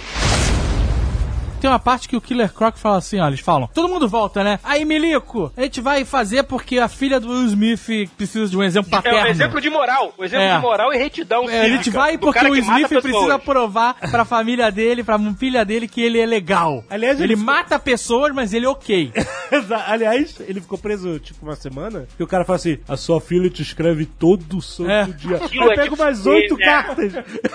Porra, cara. Aquilo é de fuder, né, cara? Aquilo foi de fuder a mente. Aí o cara fala, vocês vão pro esgoto que eu deixei uma bomba lá. Caraca, olha, das piores paradas, tirando Coringa, a pior parada desse filme é um militar Special Ops de carreira americano deixar uma bomba do tamanho de uma tampa de bueiro largada no esgoto, meu irmão. Eu deixei a bomba lá, eu vou deixar aí, Não, depois mas eu olha só, pego. ele não teve chance de buscar a bomba porque ele foi teleportado dali. Não, cara, não tem essa. Não tem, cara, isso não tem explicação, meu irmão. Ele não foi teleportado, a magia fugiu. Ele falou que a bomba ia explodir em dois segundos, ela ralou o peito e teve que desligar a bomba para explodir na cara dele. E ele deixou a bomba, ele, ele falou, gente, e a magia fugiu, vambora. E a bomba? Deixa aí, depois a gente pega. Aonde? Caraca, nem um milhão de anos, cara. Uma cena de merda. Aí ele fala, vocês quatro aqui vão lá nadando pelo esgoto e ativem a bomba e morram. Vocês são verdadeiros esquadrão suicida. Porque o cara fala lá embaixo, ele tá com a cara colada, né? Naqueles quatro dedos de ar, ele tá com a cara colada na bomba, ele fala assim. Bum, explode. É, ele bota, ele seta a bomba pra um segundo. Aquele cara foi pra morrer. Esse cara era o Esquadrão Suicida. Aí o. Killer Croc fala assim: Eu vou com vocês. Aí tira a camisa. Nossa. Tira a camisa. Aí os caras, não vai não, Lê. Ah, vocês escolheram esgoto e eu nasci no esgoto. Sei lá, o papo de Bane, bem merda. Exato, assim. exato. Ah, não, Aí cara. ele chega depois de todo mundo. Ah, não, cara. Ele chegou depois, você entendeu? Ele chegou depois, cara. Caraca, cara. Killer Croc de chinelo Adidas. Puta caralho. Adidas. Ele tava usando chinelo Adidas. Você sabe por que ninguém gosta dele, né? É. Pô, porque ele usa crocs. Nossa, Rex pra roteirista. Eu vou, eu vou me abster. Pra mim é mais um exemplo de que o fuderam com a edição desse filme. Que ele nitidamente, você tem coisa que foi tirada dali porque não faz exatamente isso. Não faz sentido aquela bomba ter ficado ali, porque ela tava exatamente com aquele um segundo. Ele não teve como resetar a bomba, a bomba já estava ativa. Cara, mas você não acha que em nenhum momento o roteiro fudeu com esse filme também? Porque no final eles mataram a entidade milenar com uma bomba. Grande merda, Esquadrão Suicida. É, qual foi a utilidade do Esquadrão Suicida? Era só a Amanda Waller ligar, olha, pegar aqueles telefones vermelhos, aqueles telefones que vem na mochila. Explode a bomba, explode a é- bomba. É, do Pentágono? Então, tem um raio Ó. azul indo pro céu. A coordenada tal, Foxtrot, Exato. Silva Tango, Hellfire, Hellfire. Xuxa, Rato, Xuxa. Pamela. Exato. Olha, não precisa nem botar um piloto no ar, pega um drone e manda um Hellfire ali, cara. Cara. Porra, cara. É, o fato da criatura de 7 mil anos ter morrido com uma explosão, eu achei de cair o cu da bunda. Não leva a mão não, bicho. Eu achei que nesse combate final eles iam usar magia contra magia. Eles iam usar o, o Diablo ali El pra Diablo. fazer alguma coisa. Como ele fez, né? Olha só que loucura, Rex. Usaram o Diablo, porque era o único cara que podia combater o cara de... Que ele vira o diabo mesmo, vira um capeta Vira, de vira o capetão ali. E ele fala a língua do cara, e o cacete, né? Tipo, da onde veio isso, mas tudo É, bem. ele, vira uma, ele vira uma entidade, na Que verdade. ele é possuído assim como a magia, se ligou? É, ok, Vocês maneiro. devem- deviam ter percebido isso quando a criança nasceu tatuada, né? Deve ter sido meio assustador. Quando é uma criança É, né? tá de cabelo. Exatamente. Mas então, o problema dessa cena, isso não é, isso não é ruim, é maneiro o Diablo enfrentando o cara e tal. O problema é que tava todo mundo literalmente olhando. A galera sentou, pegou pipoca e ficou olhando. Eu nunca vi isso, um Foi que, enfrentando... cara, foi que nem uma aventura de RPG, onde só um personagem tem o poder pra enfrentar o cara e fica todo mundo lá, pulando na água do dragão, fugindo do dragão. Antes eles tivessem fugido. Exato, cara. A galera, sério, a galera ficou literalmente olhando. Eu queria muito fazer uma edição onde você pega todas as cenas que eles estão olhando e você fica repetindo elas. Você não vê a cena de ação, você só repete as cenas dos caras olhando, porque foi isso. Foi cinco minutos da galera simplesmente sem ter o que fazer. A katana tinha a espada. Cadê a porra do Chupa marido? a alma do, do demônio lá, cara. Chupa a alma do demônio, exatamente, não, fez nada. A Arlequina realmente não tinha o que fazer, né? Com o seu taco de beisebol. O bumerangue, menos ainda. Ele podia pelo menos jogar um bumerangue. Joga o Mas fogo ele no jogou, bumerangue. só que você não esperou ele voltar. e que mais? O Rick Flag também tava lá, fudido. Ele podia Enfim. jurar bandeira, sei lá. E a magia ficou fazendo aquela dancinha maluca ali. né? Caraca, a dancinha. A dancinha aquilo, da né, cara? magia, Cara, eu cara. achei foi... isso, cara. Não, não. Eu não, achei não. maneiríssimo. Ela tava- Por quê? É de ritual, cara. Você Não, faz não uma é que é de magia ritual. Não, cara. não. Eu olhava ela se remexendo, eu pensava em coisas que eu não posso falar aqui nesse programa e pensava, ela deve estar querendo fazer xixi. Tá apertada pra mijar. Ela tava fazendo uma dança estranhíssima, Porra! parecia um desfile da Victoria's é, Secret cara, no Upside Down, A cara. gente joga RPG anos, cara. Você já fez dancinha no RPG? Não. Não, eu entendo, gente. É ritualístico, é isso. Olha, eu vou falar. Antes então botasse a Salma Hayek de satânico Aí pandemônio fazendo Aí a dancinha com cobra de, de piton de, de 20 quilos no Aí a pescoço. gente tá falando. Aí a gente tá falando. Aí sim. E dando champanhe na, na boca do, do, do Nick Flag, sei lá qual é o nome do cara, com o Pelo pé. pé, Aí pelo sim, pé. aí você me convence. Cara, a mulher tava querendo mijar, ela tava querendo mijar. Você vê que ela tá em pé e ela fica remexendo assim, tipo, vou me mijar, vou me mijar. Ela tá apertada ali, cara. Essa cena lembrou muito Caso Fantasma, porque é uma situação onde você tá parado num lugar onde já tem um ritual, onde vem uma entidade filha da puta e tal, não sei o quê. O que que tava acontecendo? Me ajuda ali. Ela trouxe o irmão de volta, beleza. E aí ela começou a destruir as instalações militares. E os caras, caraca, onde- como é que ela sabe onde estão lá o xerife lá do Stranger Things perguntando, onde é, como é que ela sabe? E aí mostra que ela tá com o negócio no ouvido da Amanda Waller lá. Beleza, tipo assim, me explica qual era o objetivo dela. Era trazer o irmão e destruir as instalações militares americanas, era isso? O que ela queria, na verdade, era voltar a ser o que ela era antes, quando ela existia antes. Ser uma deusa. Então ela tinha que destruir e enfraquecer a humanidade e fazer a humanidade endeusá-la. É, porque quando o irmão nasce, o irmão renasce, eles falam assim, traduzindo pro jovem, o que que tá pegando, velho? Que essa galera babava um ovo na gente e agora tão, Não, não liga mais. não tão nem que aí. pira é essa? Que pira é essa?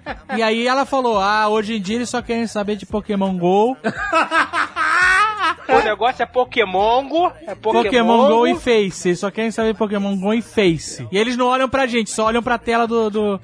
Aí ele fala, e agora? Ela fala, então vamos fazer um vlog, que aí a gente vai ter muitos assinantes e vai conquistar de novo essa juventude. Tá, aí ela começa a destruir. O que ela fez foi simples. O que ela fez foi trazer o irmão de volta, porque pelo que deu pra entender, o irmão dela é o cara físico, entendeu? É o cara que vai segurar a porrada, tanto que a, a maioria do grupo concentra primeiro dar porrada no destruir o cara. né? Só um adendo. A entidade extradimensional de 7 mil anos menos essa parte, que é a parte física, morreu com uma mina terrestre.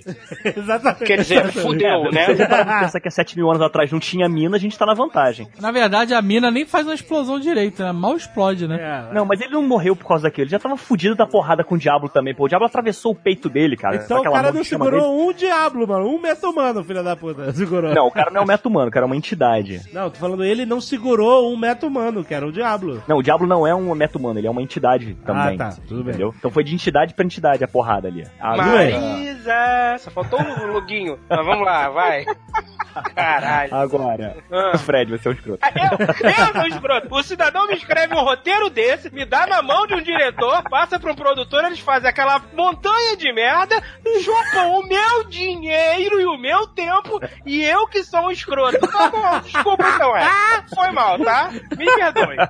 Tá perdoado. E aí o que acontece? O que ela quer fazer é isso, é trazer aquela idade das trevas de novo, entendeu? Então ela tem a informação da Waller, destrói tudo, pros caras não terem nem como atacar ela de volta e voltar a botar o terror na Terra, cara. É isso. Infelizmente a Mulher Maravilha tava na Turkish Airlines muito longe, que ela não conseguiu ir. É, não deu Se ela tempo. estivesse perto, aquele diabo maluco lá, aquele não durava um Isso era uma segundo. das paradas que tipo, uh, poderiam ter sido feitas nesse roteiro, que tava aberto pra fazer. Tipo, ó, teve a aparição do Batman, teve a aparição do Flash. Poderia, nesse final, muito bem ter aparecido a Mulher Maravilha. tipo assim, gente, dá licença, seus merdas, É. que eu vou resolver essa porra aqui. Ela podia chegar e falar assim: ah, vocês estão olhando? Não se incomodem, não, viu? É. Watch this. Fica todo mundo sentado aí, que eu vou ali fazer uma parada. E você que tem essa espada aí que fala com os mortos, você pega essa merda e enfia na orelha, que eu vou te mostrar como é que se usa. Ô, Carlos, Ah, eu concordo irmão. que seria irado aparecer Mulher Maravilha, mas ela realmente é inutilizar todo mundo, né, cara? Não tem como. Sim. É um filme que assim, você não tem nenhum personagem pra aparecer ali, a não ser os que estão ali envolvidos, porque senão ia ser muito quebra, assim, ia ser mu- muito Porque não faz Deus sentido, os Machina. perso- porque eles não deviam estar. Aquela luta não é deles. Exato, exatamente. É isso Exato. Eles deviam estar numa situação mais pé no chão. Eu também acho. Eles estão muito underpowered ali. Muito. Eles estão muito fora da liga deles. Muito, total. The hell's wrong with you people? We're bad guys. It's what we do. Me expliquem por que biólogos e arqueólogos no cinema são completos idiotas. Bom, aí a gente tem que voltar a Prometeu. Antes disso, Tem amigo, você um tem que voltar atrás. até Indiana Jones, que ele era um merdeiro do caralho também. É, e pra era. pegar um item, ele destruía a porra inteira. o sítio arqueológico inteiro, ele mandava tudo pro caralho. É. E basicamente é o seguinte: tem uma tumba. Eu já fiz isso no ADD, mas eu fiz de sacanagem. Mas eles faziam sério. Tem uma tumba, tem uma peça brilhando em cima da tumba, ou qualquer outra merda. Enfim, tá escrito em todas as línguas universais: não mexa, vai dar merda. O que, que você vai fazer? Você mexe. E é o caso ali, né? Ela estraçalhou lá o boneco de. Caraca, ela achou uma relíquia milenar.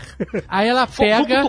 Eu nem sabia que essa garota era modelo da Victoria's Secrets. É, ela é modelo. Cara de Lavigne o nome dela. Cara, e... Ah, então é por isso que ela é uma super vilã. E aí ela pega a estatueta e quebra. Cara, você já viu como esses caras cuidam dessas paradas? Se eles pegam, por exemplo, um arqueólogo marinho, sei lá como é que chama, ele é, acha um destroço de navio, ele mantém na água, porque vai desfazer, tem que ter o maior cuidado. Eles não pegam na mão, eles ficam com a porra do pincel 30 anos, tirando poeira de cima, escavando, aí corta a terra em volta, bota uma caixa. Caraca, a garota pega e ai, quebrou, foi mal. Por isso que ela é vilã, cara. Ela não teve cuidado, ela quebrou. Sabe o que eu pensei também? Os anciãos conseguiram guardar aquela entidade poderosíssima numa estátua de barro. Sem um Cara, eu aviso, né? Uma caveirinha com X, qualquer porra assim. É. Vamos fazer uma estátua de barro, por favor. É. Mas, ó, mas olha só, eles tinham ali que ela- o a fraqueza dela é barro. pra acabar com a magia. Ela tem fraqueza barro. É. Olha aí, caralho. Jogava uma mãozada de Lanterna lama Verde nela. original não tinha fraqueza madeira, porra. Exatamente, olha aí. Presta atenção. Sabe por quê, né? Por quê? Ele era gay. Porque ele era com madeira? Tem até medo Porque- de ver. Não, não, é, a história tem maneira. Porque foi a primeira vez que o anel dele falhou. E falhou contra uma coisa de madeira. Então, automaticamente, a força de vontade dele ah, criou um medo inconsciente por madeira. Então, toda vez que ele enfrentava alguma coisa que tinha madeira envolvida, o anel dele não funcionava. Então era uma parada psicológica, é isso? Se você desse Era uma a mão parada de outro psicológica, cara. Tinha medo de madeira. O problema dele, então, não era um problema físico, era um problema psicológico. Relógio. Sim, foi a primeira falha que eu É, entendi. você tá entendendo onde eu tô querendo chegar, né? Então tá bom. Mas então, essa parada de pessoas de arqueologia e aquela mulher que fez a restauração aqui lá da Espanha. Ah, mas ela tava de sacanagem, ela tá na hora essa. Mas ela não era arqueóloga nem porra nenhuma, era senhora senil. Ela só é doida, porra. Ela só é maluquinha, tadinha. E certamente sem habilidade Se manuais. você botasse a Consuelo Leandro pegando a estátua, quebrando e transformando e virando magia, ok.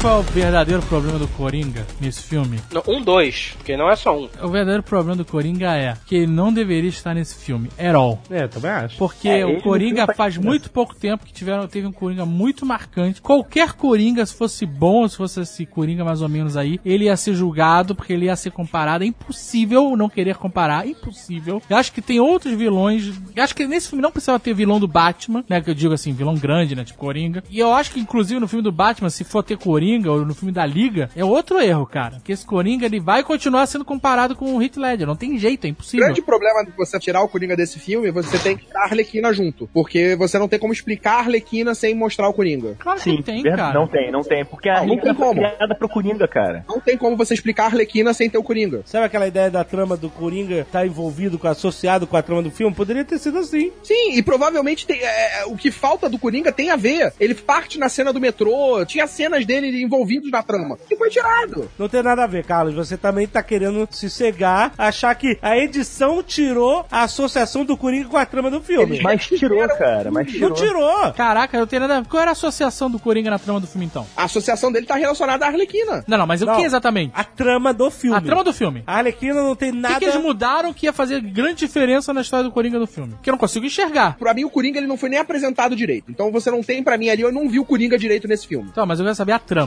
Eu não quero saber quem Não, foi não. apresentado. Tô querendo saber qual é Ele, a apresentou, relação. ele foi apresentar, ficou lá, mãozinha de tatuagem, ha, ha, ha, Você na cara das acabou de-. E o que me mostrou não foi o suficiente pra eu dizer que esse Coringa é uma merda. Sinceramente, pra mim, o que eu vi desse Coringa não me diz que ele é uma merda. Ele também não me diz que ele é um Coringa bom. Mas tudo bem, você, você pode... você Mas eu quero saber aonde que a edição zoou o Coringa. Você tem todas as cenas de Não, em a várias, em a várias. Principalmente na relação com a Arlequina, cara. A Arlequina não tem relação com a trama do filme. Então, isso não adianta. Você vai dizer que ele ia construir a Arlequina. Eu quero saber aonde que ele tem relação com a trama do filme. Com a magia, trazer o irmão de volta. Amanda Waller. Até aí, nenhum dos personagens do filme tem relação direta com a magia, a não ser a Amanda Waller e o Rick Flag. Sim, mas... Então, cara, você falou assim, que a edição tirou o Coringa da trama do filme. Aonde? Tirou lá o Coringa do filme. Você Porque não faz diferença, rela- porque ele não acrescenta nada na história. Pode tirar metade dos personagens, não faz, ninguém faz diferença nessa história. Esse que é a parada. Você ter mais meia hora de Coringa na tela, rindo e, e botando mãozinha tatuada na boca dos outros, não vai fazer diferença nenhuma. Porque ele não faz nada pra história. A história não anda. Coringa aparece, a história não anda. A japonesa com a espada espiritual aparece, a história não anda. O boomerang aparece, a história não anda. Ninguém faz a história andar no filme. Então, quer dizer, o grande problema desse filme, pelo que a gente já debateu até agora, é que o roteiro não tem pé nem cabeça. Se fosse essa mesma história, onde no final eles estivessem indo matar um embaixador de Zamunda, sei lá, talvez o filme tivesse ficado melhor. E aí podia botar o Coringa na trama da história, caralho.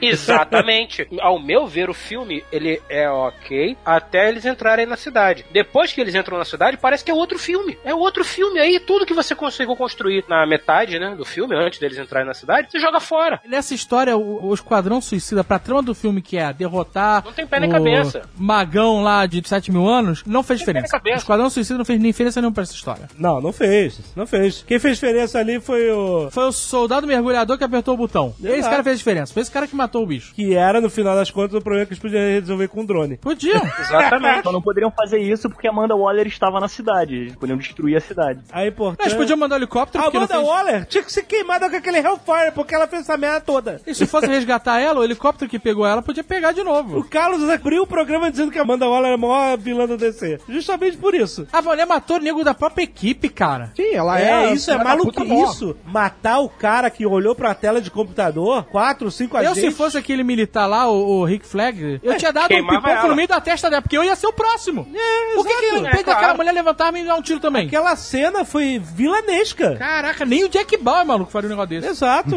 Os caras não tem nada a ver. Isso é pra mostrar que ela faz o que tem que fazer, não importa em qual situação. Então, cara. essa pessoa não é confiável. Porque ela faz o que ela quer fazer. Ela é uma ditadorazinha. Era, Que não- é tipo Coringa, só que não é gangster. Exato. É, porra, ela tinha que ser Não, não, demitida não. no final Ela é tipo Coringa, ela é gangster, só que ela recebe o salário do governo. Cara, a Amanda Waller só fez merda. Eu nunca li filme. o Manda Waller nos quadrinhos, não sei como é, mas essa do filme é a puta, cara. Amanda Waller dos quadrinhos, ela é assim. Ela é. ela- o importante é fazer, não importa como. Por isso que ela é responsável pelo Esquadrão Task Force X, entendeu? Tudo bem, beleza. Mas, ela é, tava o importante a é ca- fazer. Aí ela tem que mostrar serviço e ela fala assim: "Ih, eu vou ter que fazer uma merda grande aqui. Aí consegue fazer um monstro sinistro que faz uma- um negócio de, de Independence Day no meio da cidade, de Midtown City, sei lá qual é o nome daquela cidade. Aí ela, agora eu vou acionar o Esquadrão Suicida pra desfazer essa merda. É. E aí eles não vão conseguir. Aí eu vou matar minha equipe pra ninguém ver que a merda que eu fiz. Pois é. Puta, Agora, olha cara. só, presta Aí eu atenção. vou pegar o helicóptero que cai. Por que, que o helicóptero não foi pro outro lado? Pra começar. O câmbio não subiu. Ele desceu soltando flare pra tudo quanto é lado. Caralho. Falando, eu tô aqui, eu tô aqui, eu tô aqui. É porque essa cena do Flash ficou maneira no primeiro No trailer. É, exato. O Esquadrão Suicida ele entra numa categoria seleta de filmes, os quais eu gostaria de ver de novo sem som. Porque visualmente é bonito pra caralho. Eu queria ver de novo sem imagem. Eu gostei da seleção de músicas do filme, não achei ruim não. Não, as músicas são. É um videoclipe, é MTV. As músicas Você liga são- na MTV é a mesma coisa. As músicas são boas, cara, porque a gente gosta dessas músicas. elas Você são bota na- no. Spotify e bota lá, pop. Pois é, é um filme que visualmente é muito bonito, que a, a trilha sonora e os efeitos sonoros é- são ótimos, mas que o roteiro não entrega porra nenhuma com nada. Então eu não preciso ver o que eles estão falando, eu só quero ver as imagens. Tipo Prometheus. Carlos, você que conhece pra caraca também de quadrinhos, e o Rex também. A Arlequina vai lá em frente à magia e fala assim: Ai, você pode trazer meu pudinzinho de volta? Aí ela, posso trazer, isso eu posso fazer. Tipo assim, por que, que você quer a Arlequina como Minion? Mas Tudo bem, ela só ela tem um de sorriso cativante. Mas por que, que é tão importante pra su- super ser? Viu o que ela falou antes dela oferecer a proposta? Ela falou assim, pô, parabéns, vocês foram os únicos que eu enfrentei até hoje que estão me impedindo de continuar fazendo o que eu tô fazendo aqui. Então, tipo assim, eu vou negociar com você. Ela fez uma negociata ali com eles. Na verdade, é, vocês são os únicos que tiveram a, a pachorra e o culhão de vir aqui tentar me enfrentar. Isso é porque os militares que agiram com os Transformers do Transformer 1 estavam de folga. Senão eles podiam ter derrotado ele também. Que os caras mandavam ver mesmo.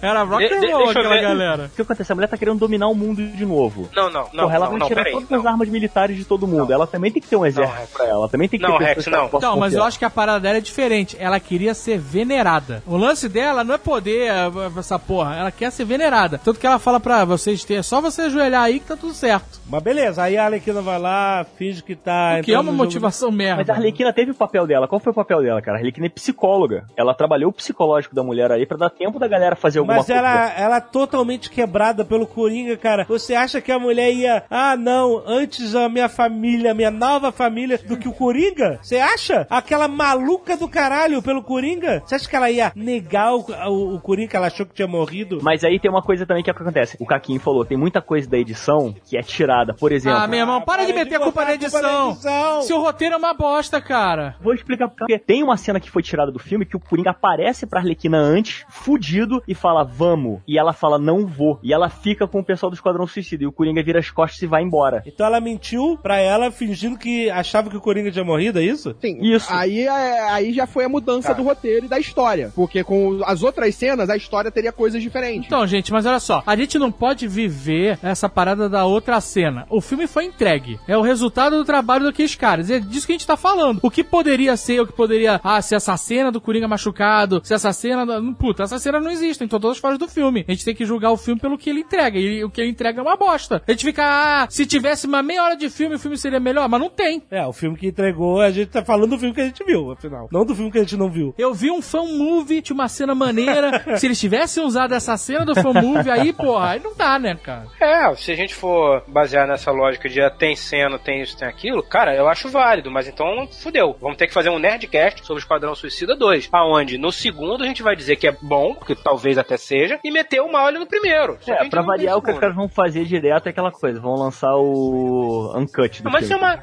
Mas isso é uma. isso- pô, mas aí caralho, né, cara? Pô, por que, que não faz o negócio direito de primeira? Também concordo Tem, com realmente? isso, cara. Não faz sentido Aí isso. fica que nem Batman vs Super-Homem que lançou a versão cut, todo mundo que assistiu falou, dá pra entender um pouco melhor, mas ninguém quer assistir. E todo mundo já tá de saco cheio dessa merda de filme. Eu não quero pagar pra ver de novo o filme que eu odiei. Pra mim, Batman vs Superman tinha que ter sido lançado no cinema com as três horas. Mas não foi, e aí azar, só lamento. Mas não foi, e aí? Sim, pra mim foi um erro, beleza. Agora eles erraram de novo nesse sentido. Pra mim, o grande vilão dos filmes da DC é o irmão Warner e o irmão Bros. Eles são os piores. E você tem agora, o filme da Liga, ele tá tomando um novo rumo. A DC agora, a Warner, pegou e nomeou um cara pra ser o chefe dessa porra e tomar as decisões criativas. Beleza, vai ser o Jeff Jones. Ele vai tomar as decisões criativas da porra toda e ele vai tomar o controle. Vamos ver até quando isso vai durar. Que é o que o Kevin Feige faz na Marvel, né? Exatamente. Aí agora o Jeff Jones tá fazendo isso na DC. Eu só quero ver esse Aquaman. O Aquaman vai falar debaixo d'água, meu Deus, vai ser um... É, como é que ele vai falar?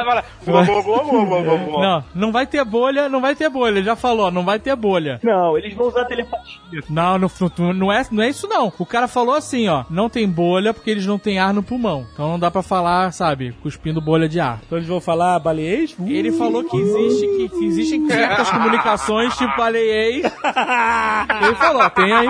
Então, ele, a gente não sabe ele não sabe como é que vai ser. Vai ser uma loucura. Excelente. Cara, se, O, próprio se- trailer se- da Mulher Maravilha já dá pra ver uma diferença de tom completa em relação a esse. a- É, mas o Aquaman que eles estão introduzindo nesse novo universo da DC é o Aquaman que tá nítido que é tirado do desenho do Liga da Justiça, o Unjustice, o Unlimited e o original, que é um Sim. Aquaman mais maduro, mais já rei de Atlântida, barba, cabelão, entendeu? É esse o Aquaman que eles estão trazendo. Eles vão estar trazendo o Aquaman dos super amigos do uma pena, uma pena. Eu queria ver ele em cima de dois golfinhos, cara. andando num cavalo marinho, né? É, dando cavalo marinho, exatamente. Cavalo marinho gigante. Gigante. Que não existe cavalo marinho daquele tamanho. Exatamente. Então, tem aquele desenho do Robot Chicken, que eles sempre fazem um especial da DC Comics, né? Sacaneando. E aí nisso tem um desenho que é, é um bando de, de cavalos marinhos assim, vamos lá! Junto uma tropa de cavalos marinhos, vamos salvar o nosso rei! Aí quando mostra assim um robô gigante, é um bando de girinozinho batendo no robô, sabe? É? Porque Eu não quero estar aqui comparando também com Marvel, porque a galera fala que a gente é muito Marvete e odeia DC. Eu falei, eu falei no Twitter, não gostei da Esquadrão Suicida. Aí o cara me respondeu, virou hater. Eu não virei hater, eu, tenho que gostar pra não virar hater? é um hater, né? Você não virou. hater sim. Eu fui um dos poucos que defendeu o Man of Steel, que eu gostei pra caralho aqui no Nerdcast. Só ouvi o Nerdcast lá, mas a galera não gostou. Eu fui lá defender o Man of Steel, que eu gostei pra caralho. Eu gosto dos filmes da DC, eu amo a trilogia do Nolan e tal, mas eu não sou obrigado a gostar de todos pra não virar hater, cara. Mas colocando aqui a Marvel na parada. No Civil War, que a gente não fez o Nerdcast. mas no Civil War, por exemplo, eu entrevistei o Anthony Russo, Olha, jovem. Carteirada, Nerd. carteirada! Não, eu tive a oportunidade de entrevistar o Anthony Russo. Perguntei do Homem-Aranha e ele falou: não, o Homem-Aranha, a gente começou o filme pensando já que o Homem-Aranha era uma peça essencial do filme. E os caras falaram assim: ah, melhor vocês terem um plano B, porque a gente não sabe como é que vai ser o contrato com a Sony, se vai sair, se não vai sair. Aí ele falou assim: beleza, mas não existia plano B, só existia o plano A com o Homem-Aranha. Porra, do caralho e tal. Agora quando a gente vê o filme, cara, sério, o filme funciona sem o Homem-Aranha. Vocês não concordam? Sim. Se não tivesse o Homem-Aranha, o filme estaria quebrado? Não. O Homem-Aranha está lá de fanservice. A cena que o Tony Stark vai lá recrutar o Peter Parker é de graça, maluco. Total fanservice. Totalmente, totalmente. Agora, quando o Homem-Aranha entra em ação. Assim, de graça dentro desse filme, mas no universo ela E- tem contexto. Ah, ela teria o contexto, mas não nessa urgência toda. Ah, eu preciso pra ontem, Não. do super-herói, eu vou nos colégios achar o moleque. Mas ele fez diferença na luta do filme. Então, é isso que eu quero dizer. Mas na hora que o Homem-Aranha entra em ação, é do caralho. Você, pô, todo mundo pira fodamente. Agora, as paradas de fanservice desse filme, infelizmente, na hora de entrar em ação, porra, nada. Nada. Ficou É todo foda. mundo. A Arlequina tem um taco de beisebol, A cara. Alequina não faz nada, cara. Porra. Todo mundo falou isso na época. Porra, guerra civil sem o Homem-Aranha é impossível. Não existe. O Homem-Aranha tem uma participação grande na série. Porra, a cena Não, mais icônica do Guerra Civil foi quando o Peter Parker assume a identidade dele, mimimi. Mas a guerra civil do filme é diferente dos quadrinhos. cara. Pois é, tem absolutamente nada a ver com quadrinhos e filme. Calma, mas quando foram falar o filme, vamos fazer o filme Guerra Civil, que aquele filme não tem nada de guerra civil, é um filme de bromance, entendeu? Os caras botaram Homem-Aranha e falaram, porra, foda, vai ter Homem-Aranha. Botaram Homem-Aranha. Você veio aqui elogiar o Esquadrão Suicida e zoar e falar mal do Guerra Civil, é isso Pô, Guerra mesmo? Civil é o maior bromance da história, cara. Eu não discordo que é um bromance. tipo assim, você soube que ele matou os meus pais? Soube, você não falou nada? Não, ele é, meu eu sei, amigo. Eu Porra. sei, eu sei. Tem gente que odeia isso, essa parada dele não ter contado porque o cara era amigo. Eu, Eu- entendo, eu. entendo que o cara não queria criar uma treta desnecessária. Eu não tô dizendo que é certo, tô dizendo que é o que aconteceu na cabeça do Capitão América ali. Mas eu não odeio esse conceito de ele ter escondido Tony Stark a parada. Mas é bromance, é claro que é bromance. Eles, eles têm um bromance, cara. The hell's wrong with you people? We're bad guys. It's what we do. Olha só o que eu tinha colocado na minha cabeça pelos trailers que ia ser a história desse filme. Que eles iam criar o Esquadrão Suicida. Em nenhum momento eu pensei que eles iam salvar o mundo ou qualquer coisa, justamente pelo perfil dos personagens que a gente estava vendo ali. E que, e aí vai entrar uma discussão importante do- da história, a única motivo da Arlequina estar nesse grupo de, teoricamente, super seres, onde ah, alguns deles são super, era porque a trama ia envolver diretamente o Coringa. Eu achava que o Coringa ia ser a missão deles. Faria Entendeu? mais sentido, na verdade. Foi o que eu tava começando a, a montar na minha cabeça pelos trailers. E aí, a gente passou esse Nerdcast inteiro falando sobre o plot, a trama do filme, mesmo que quebrado e tal, não sei o quê. E a gente não conseguiu falar do Coringa porque ele não tem nada a ver com a trama do filme. E não tem nada a ver com o cara. Coringa. Você tem noção que esse é o maior vilão da DC? Vocês têm noção que esse é o maior vilão da DC? E os caras me entregaram assim, no mando de flashback, que não tem nada a ver com a história do filme. Como você acha que a edição que estragou isso? O roteiro tá cagado também, cara. Não é Cara, possível. o Coringa ele nunca foi o personagem principal do filme. Pra mim, isso foi uma coisa que foi errado de marketing. Tudo que mostra do filme me mostra que o Coringa, na verdade, era um personagem ali que tava se apresentando. Ele, pra mim, teve a mesma participação do Batman. Foi só pra ser uma alavanca pra Arlequina no filme. É, foi isso, com certeza foi isso. Mas entenda, A participação a mais que teria dele, que teve muita coisa a mais dele, tem mais de 15 minutos de cena dele cortada do filme. Graças a Deus, graças a Deus. Cara, eu não desgosto desse Coringa. Eu não vi o suficiente pra dizer Cara, pô, cara, agora a gente vai brigar. Agora não, cara. Esse, Esse, não é o Coringa do Coringa. Ledger, esse é o Coringa muito mais parecido com o Coringa que hoje tem nos quadrinhos. Caraca, meu É irmão. um Coringa gangster, é um Coringa maluco gangster. É o pior Mas Coringa esse Coringa ever. não é maluco. Coringa do Jack Nixon é melhor que esse Coringa. esse Coringa não é gangster, cara. Ele é só maluco. É um idiota, nem é maluco, é um idiota, cara. Mas esse novo conceito do Coringa que eles estão apresentando é o que eles estão puxando dos quadrinhos atuais dos Novos 52. Eles não se baseiam em quadrinho, cara. Eles fazem o Coringa deles. Esse Coringa Jared Leto, me desculpa, é um erro, cara. Esse Coringa é ruim, ele não tem carisma, você não consegue, diferente dos outros Coringas que você conseguia, mesmo sabendo que é errado, você conseguia simpatizar com o personagem. Cara, mas você nem viu direito esse Coringa. Ele não apareceu nem 10 minutos no filme. Cara, eu vi o suficiente pra ver como um lixo o personagem, cara. Uf, Cara, eu achei muito ruim. Pra mim, o pior desse filme todo é saber que eu vou ter que ver esse Coringa em outros filmes.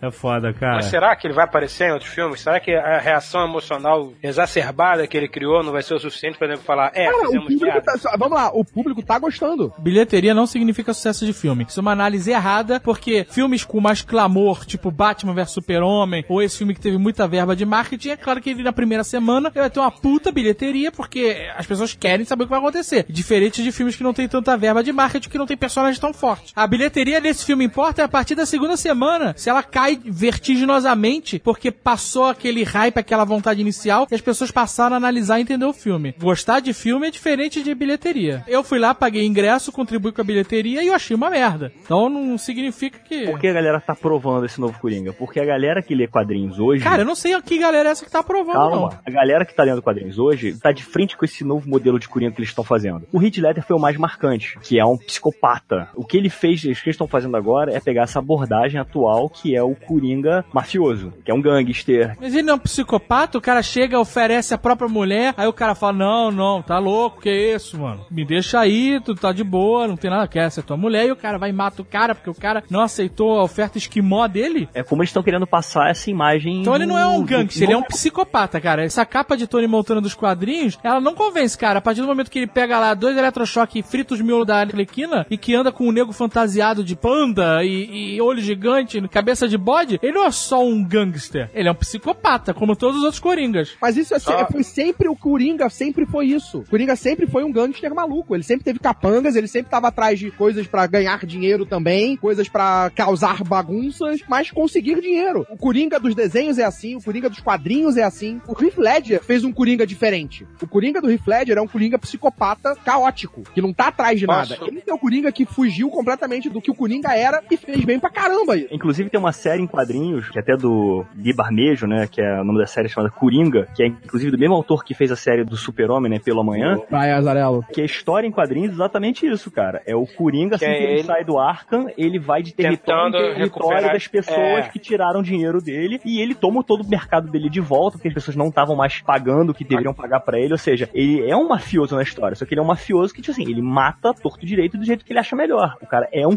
criminoso. Ele é um mafioso, porém é um psicopata. É um mafioso Então, maluco. peraí, peraí, peraí. Eu, eu vi essa série também. Ele vai lá, achaca o pinguim na beira do cais, se eu não me engano. Eu li essa história. É muito boa. Concordo com isso tudo que vocês falaram. Coringa, pra mim, a única coisa boa ficou exatamente a, gangue dele de malucos fantasiados de panda e o caralho. Todo o resto eu achei desnecessário. É, Eu Mas assumo que essa visão que eles fizeram de tatuagem, essas coisas todas, assim, eu conceito eu achei Coringa. péssimo. Não é o Coringa que eu conheço, exatamente. Eles até pegaram é um ator que eu acho bom. Não, o Jared Leto é um bom ator, mas eu achei a, a concepção do Coringa dele péssima. Eu achei péssima. Mas então, então, é, é nesse ponto que eu quero chegar. A concepção de Coringa demonstrada no filme é pra outro público, não é pra nós. Mas olha só, o Almôndega e a do Box foram ver o filme e acharam o Coringa uma merda também. Foram ver antes de mim, inclusive. Tá, mas será que a Almôndega e do Box são o público médio, adolescente? Eles leram o que a gente leu? Eles leram os seus quadrinhos, por exemplo? Essa que é a minha Não, pergunta. nunca leram. Nunca leram? Então Não, e a maioria do público que vai ao cinema nunca leu Coringa. Pois é, mas é isso que eu tô falando. Pô, mas vocês estão fazendo o filme só pra quem leu os quadrinhos de 2012 pra cá, ou 2015, sei lá, fudeu, né? Aí eles estão fechando demais. Mas concordo, eu concordo com você, mas essa foi uma dúvida que eu tive quando eu saí do filme. Porra, eu não gostei muito do filme, teve coisas que eu gostei, mas eu gostaria de ter gostado mais. A minha pergunta é, será que eu vim ver o filme errado? Será que essa é a minha faixa etária de filme? Eu posso ter visto o filme errado, gente. Então, eu tava analisando isso. Assim, quando o diretor e o filme é bom, não tem faixa etária. Todo mundo gosta. Gosta mal ou gosta menos, mas todo mundo gosta. Esse filme não é um filme, sei lá, do Patati Patatá? É? Que é pra, só pra criança de 5 anos, ou Peppa Pig. Que é um filme que abrange um público muito grande. Abrange adolescentes hoje em dia, mas abrange com certeza quem leu quadrinhos há, sei lá, 30 anos atrás. Senão a DC não estaria fazendo esses filmes mais darks, nem nada. É, cara. É, eles realmente querem abranger o máximo possível. que não querendo comparar com Marvel, mas tendo que comparar com Marvel, o Guardiões da Galáxia é um exemplo perfeito pra se comparar com o Esquadrão Suicida. Por quê? É um grupo de heróis desconhecido do público, completamente desconhecido. Esse ainda tinha o Coringa com a muletona lá, mas o, o Guardiões não tinha ninguém conhecido do público. E o Guardiões foi um filme que agradou tanto adolescentes como adultos. Todo mundo gostou do filme, sei lá, a maioria das pessoas gostou do filme, achou divertido, engraçado, blá blá blá. Esse filme é a mesma pegada. E teria que agradar essa faixa de público que gosta de herói, que lê o quadrinho, que pode ter conhecido os heróis ou não, tanto faz, e não É. funcionou, entendeu? Exato. Ele Concordo, tinha uma concordo. muleta forte que era: eu tenho aqui o Coringa, que é um personagem fortíssimo da DC. Sim. Tudo bem que ele é um problema, porque todo mundo vai comparar ele sempre, o Coringa com o Heath Ledger, sempre. Sim, por isso que esse é um dos motivos que eu acho que eles fizeram um personagem de uma forma bem estranha, assim, bem diferente, tatuado, Sim, marginalizado, claro é. pra realmente quebrar essa imagem, cara. Qualquer coisa que eles fizessem ali, eles têm uma referência linda aos quadrinhos. Eles fazem a capa do Alex Ross ali, quando mostra ele de Ah, cara, é fanservice, whatever também. Ah, cara, é um segundo de cena que não faz sentido cara, nenhum. era aquele Coringa que eu queria ver no filme. Mas esse fanservice gratuito que não junta na história também, eu acho uma bosta, cara. Eu acho uma merda. Você simplesmente botar uma cena. um Ah, caralho, o que aconteceu? Ah, ele tava lá com a capa do Alex Ross, foi um segundo girando, dançando. Puta, não acrescenta nada, não faz parte da história. É só pra fazer um fanservice e quem gosta do Alex Ross, do Coringa, fica, olha, nossa. Porra, quer fazer fanservice, quer fazer referência? Faz direito, faz fazendo parte da história. Exatamente, eu achei que essa era a visão Não que faz um que fazer. espasmo, é um espasmo, porra. Olha, agora eu tô satisfeito. Porque começou muito, sabe? Não, realmente, é, o filme poderia ser, assim, numa situação mise-en-scène, vis-a-vis. O filme poderia, ergo, entende? Agora sim, agora sim. É pra isso que eu me inscrevi, que eu me alistei, porra. É dizer que ficou uma merda, é dizer que cagaram as bolas, porque o pau já foi muito tempo, é dizer que ficou um cagalhão, é dizer que eu gastei meu dinheiro. Agora sim, porra. Vou até tomar um uísque. Cara, a aceitação do público ela tá sendo uma bem maior do que, por exemplo, foi do Batman e Super-Homem. Mas você tá comparando dois filmes ruins, caralho. Mas tudo bem. Eu tô comparando o Batman Mas- e Super-Homem, que teve uma disputa aí de 50-50%. Volta a o. Esquadrão Suicida Qual tá é com o mais público? de 70% de aprovação. Qual é o público? É o público mais novo. Eu Ah, vejo que quem então tá sim. gostando desse filme é o público mais novo. Exa- Então é isso que a gente falou. O filme não é ruim. Nós é que fomos ver o filme errado. O filme é ruim, cara. O filme é ruim por um milhão de Não, motivos é diferentes. bom. Não, é, não, não ouvi. Fala de novo. O filme é? O filme é? O filme é ruim, por um milhão de Ah, motivos sim. diferentes. É ruim, cara. É ruim Eu mesmo. gostei, me diverti, achei o filme divertido. Então, Você eu- gosta de tudo, só, Rex. Eu gosto de Waterworld, mas eu sei que é uma merda. Pô, eu consigo é falar isso. pô. Eu gostei de Waterworld pariu. Não, olha, mas olha. então, eu não tô perguntando se você gostou ou não. Eu estou falando Waterworld é um filme uma merda, mas eu é gosto. bonito. Aí você Isso é- falou, mas eu gostei de Waterworld. Não é isso? Você gostou de O fato Waterworld, de ser- mas é uma merda. O fato de você também ter gostado de Waterworld, o, Rex, o que significa que fazem 16 pessoas no planeta inteiro, contando com vocês dois, significa que vocês têm, um, no, mínimo, um desvio de caráter. No Cara, eu mínimo, vocês precisam de filme com 12 acompanhamento anos, psicológico. cara. Eu vi com 12 anos o filme, eu gostei. Então eu vou fazer um- uma aposta aqui contigo. Você vê agora e depois me diz se é bom. Porque com 12 anos você não tem referência, você acha que tudo é bom. Vê agora, vê agora com seus olhos de 22 anos e me diz se é bom. The hell's wrong with you people? We're bad guys. It's what we do.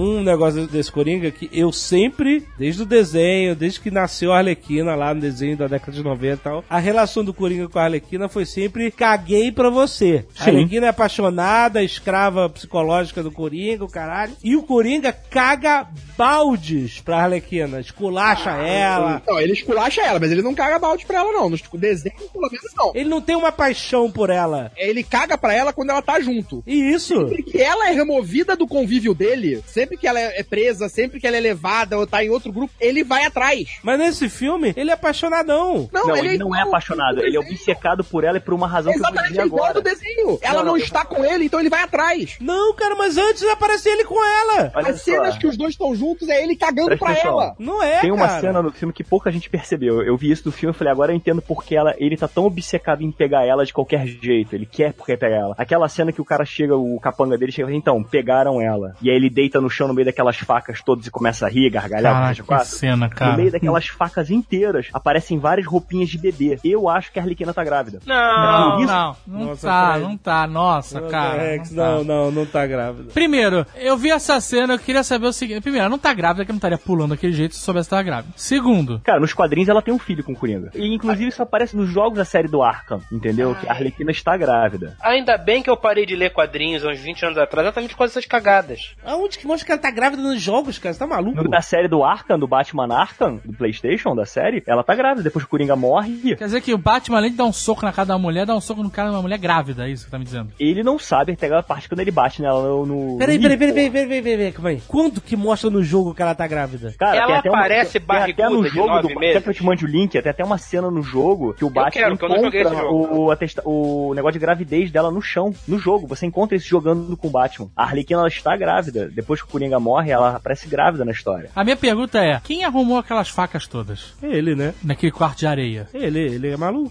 Até aí tudo bem, eu aceito. Isso daí eu achei o mais normal do mundo. O que me agrede extremamente é ter roupinhas de criança e o Rex me jogar essa bomba que a Arlequina está grávida. Mas fora eu isso, acho que é tudo a única ótimo. coisa que explica a obsessão dele em querer capturar ela, pegar ela de qualquer jeito, cara. Aí, no DLC do Harley Quinn, mostra que os resultados eram negativos. Ah, Então, Ela estava grávida.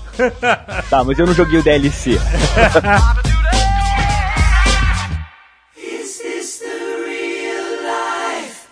Is this just fantasy? Caught in a landslide, no escape from reality.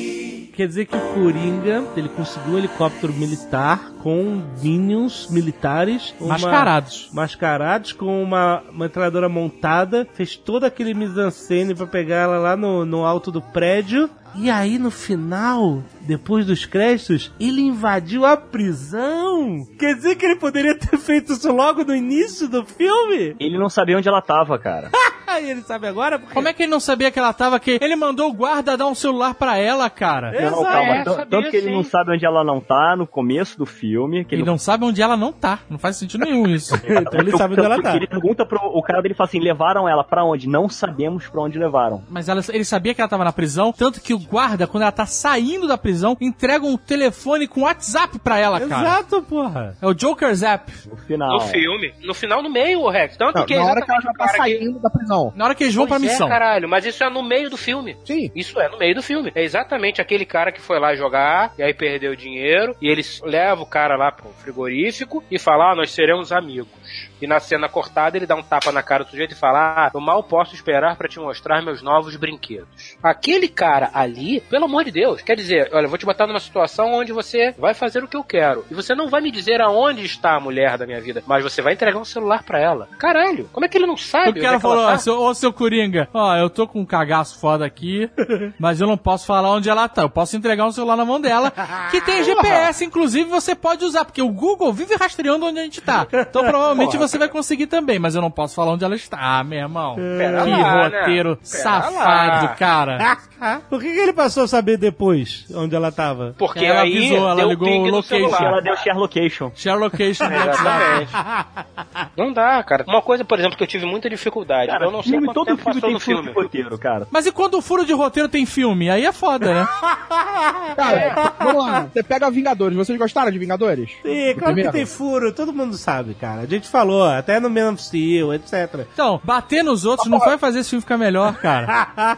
Mas pra mim, por exemplo, Vingadores tem uma parada que eu acho absurda no filme. o quê? Mas que eu relevo, porque, beleza, eu relevo. A, Ah. a bomba atômica. O que, que tem? Olha só, invadiram Nova York. Param duas quadras de Nova York os alienígenas. Olha, tem vários heróis tomando conta desses alienígenas. Olha só, não vamos mandar o exército nem guarda nacional. O que, que a gente vai fazer? Vamos mandar uma bomba atômica para explodir Manhattan.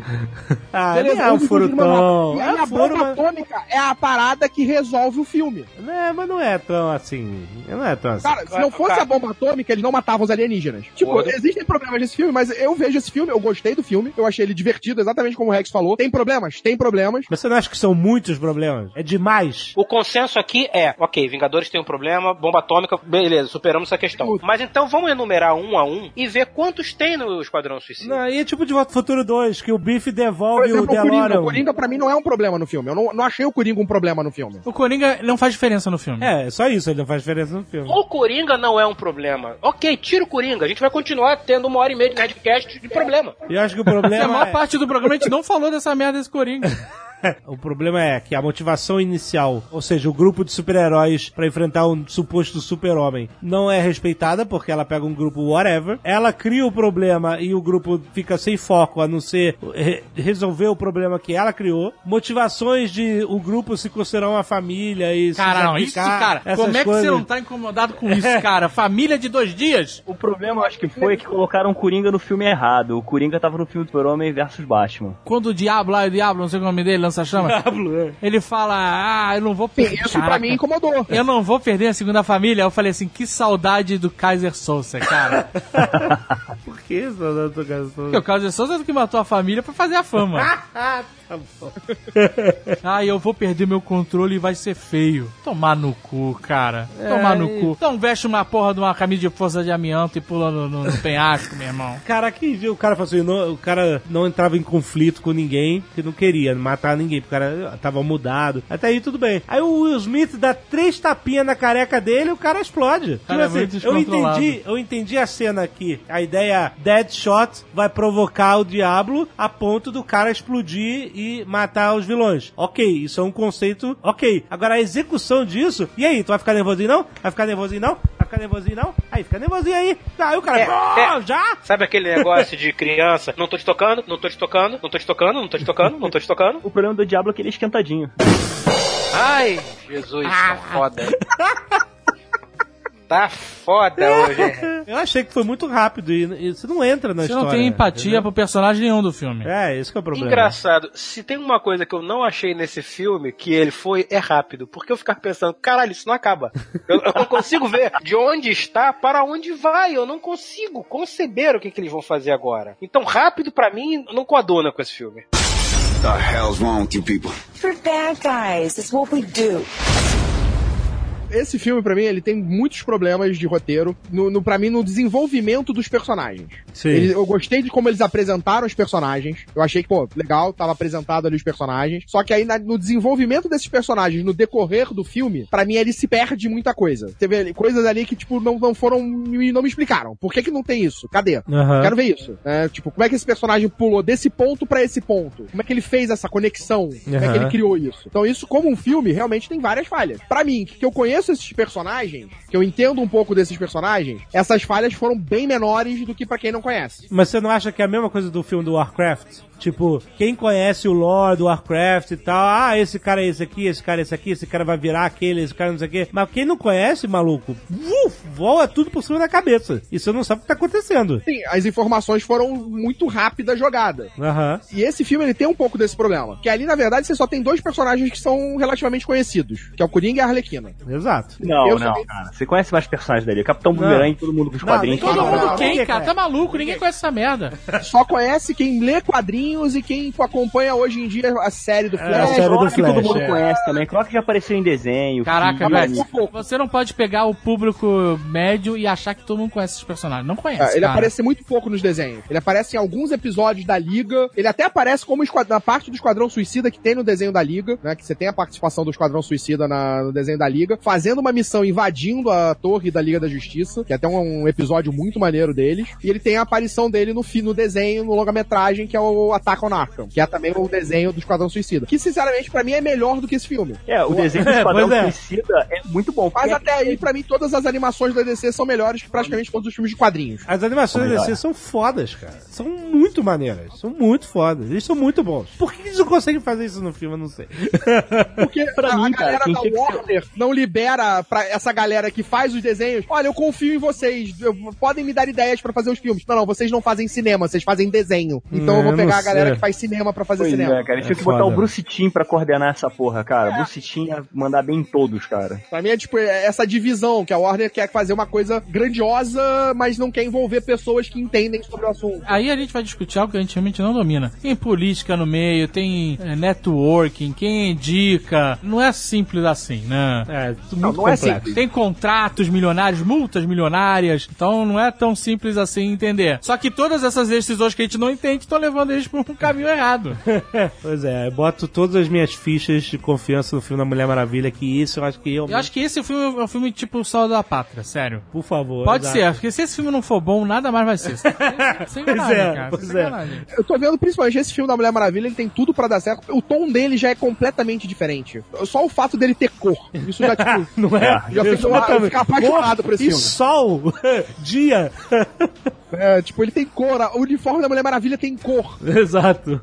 Então, tipo, esse filme realmente eu acho que vai ser um filme foda, vai extrapolar todos esses outros e talvez resol- começar agora. Sinceramente, esses filmes pra mim eles não são filmes pra todo um público grande, eles não são filmes que todo mundo vai gostar, eu sei disso. Tipo, eu gosto como fã de quadrinhos, como cara que acompanha esses personagens e, e tem muitas coisas desses filmes que eu compreendo e entendo por ter lido esses personagens durante muitos anos. Então, eu gosto disso. Mas eu sei que isso aí não é o que vai fazer funcionar pra caramba pra todo mundo. Eu espero que a partir de agora, eles dando o poder pra um cara de, que entende mais sobre esse universo, e talvez esse filme da Mulher Maravilha, e as coisas comecem agora a andar pra um caminho que talvez funcione. É que esse era um problema também, né? O pessoal da Warner não entendia bem o universo e era só executivo atrás de número. E isso não funciona nesse tipo de filme. Foi a vida inteira assim. Tem que ter um cara que entenda, porque você assim, os filmes do Batman antigões lá, do Jack Nicholson e tal, eles são uma merda, essa é a verdade. Só que não tinha nada melhor na época e a gente engolia porque não tinha outra coisa. Então, pra gente era tão inacreditável ter um filme de herói que tá bom, entendeu? Se você assistir qualquer filme do O Batman, primeiro filme eu gosto. não é, é uma bosta, cara. Não, não, eu não tô dizendo que é um filme bom, mas eu gosto, na minha concepção, pela galhofa da coisa, entendeu? Quando foi a última vez que você viu esse filme? Cara, mas é um filme galhofa, é um filme que não tenta ser levado a sério, ele não se leva a sério. É, exatamente. O primeiro Qual? filme do Primeiro?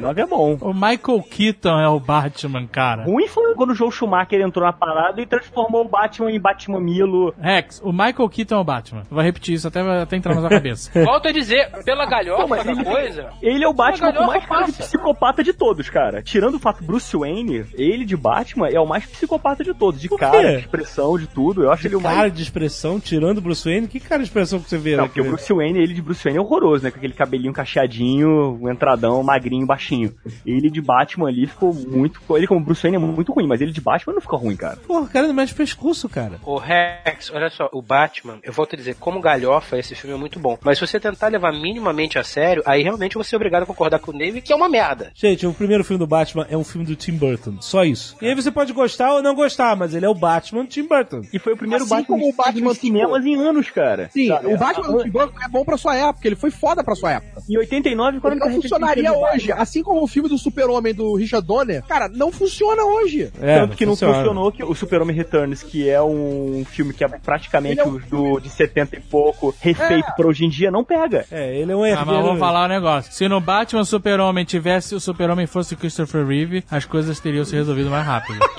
Certeza. Que ele ia tocar real pro Batman, falar, olha, estão tentando matar minha mãe. Ele era um super-homem de gente boa, cara.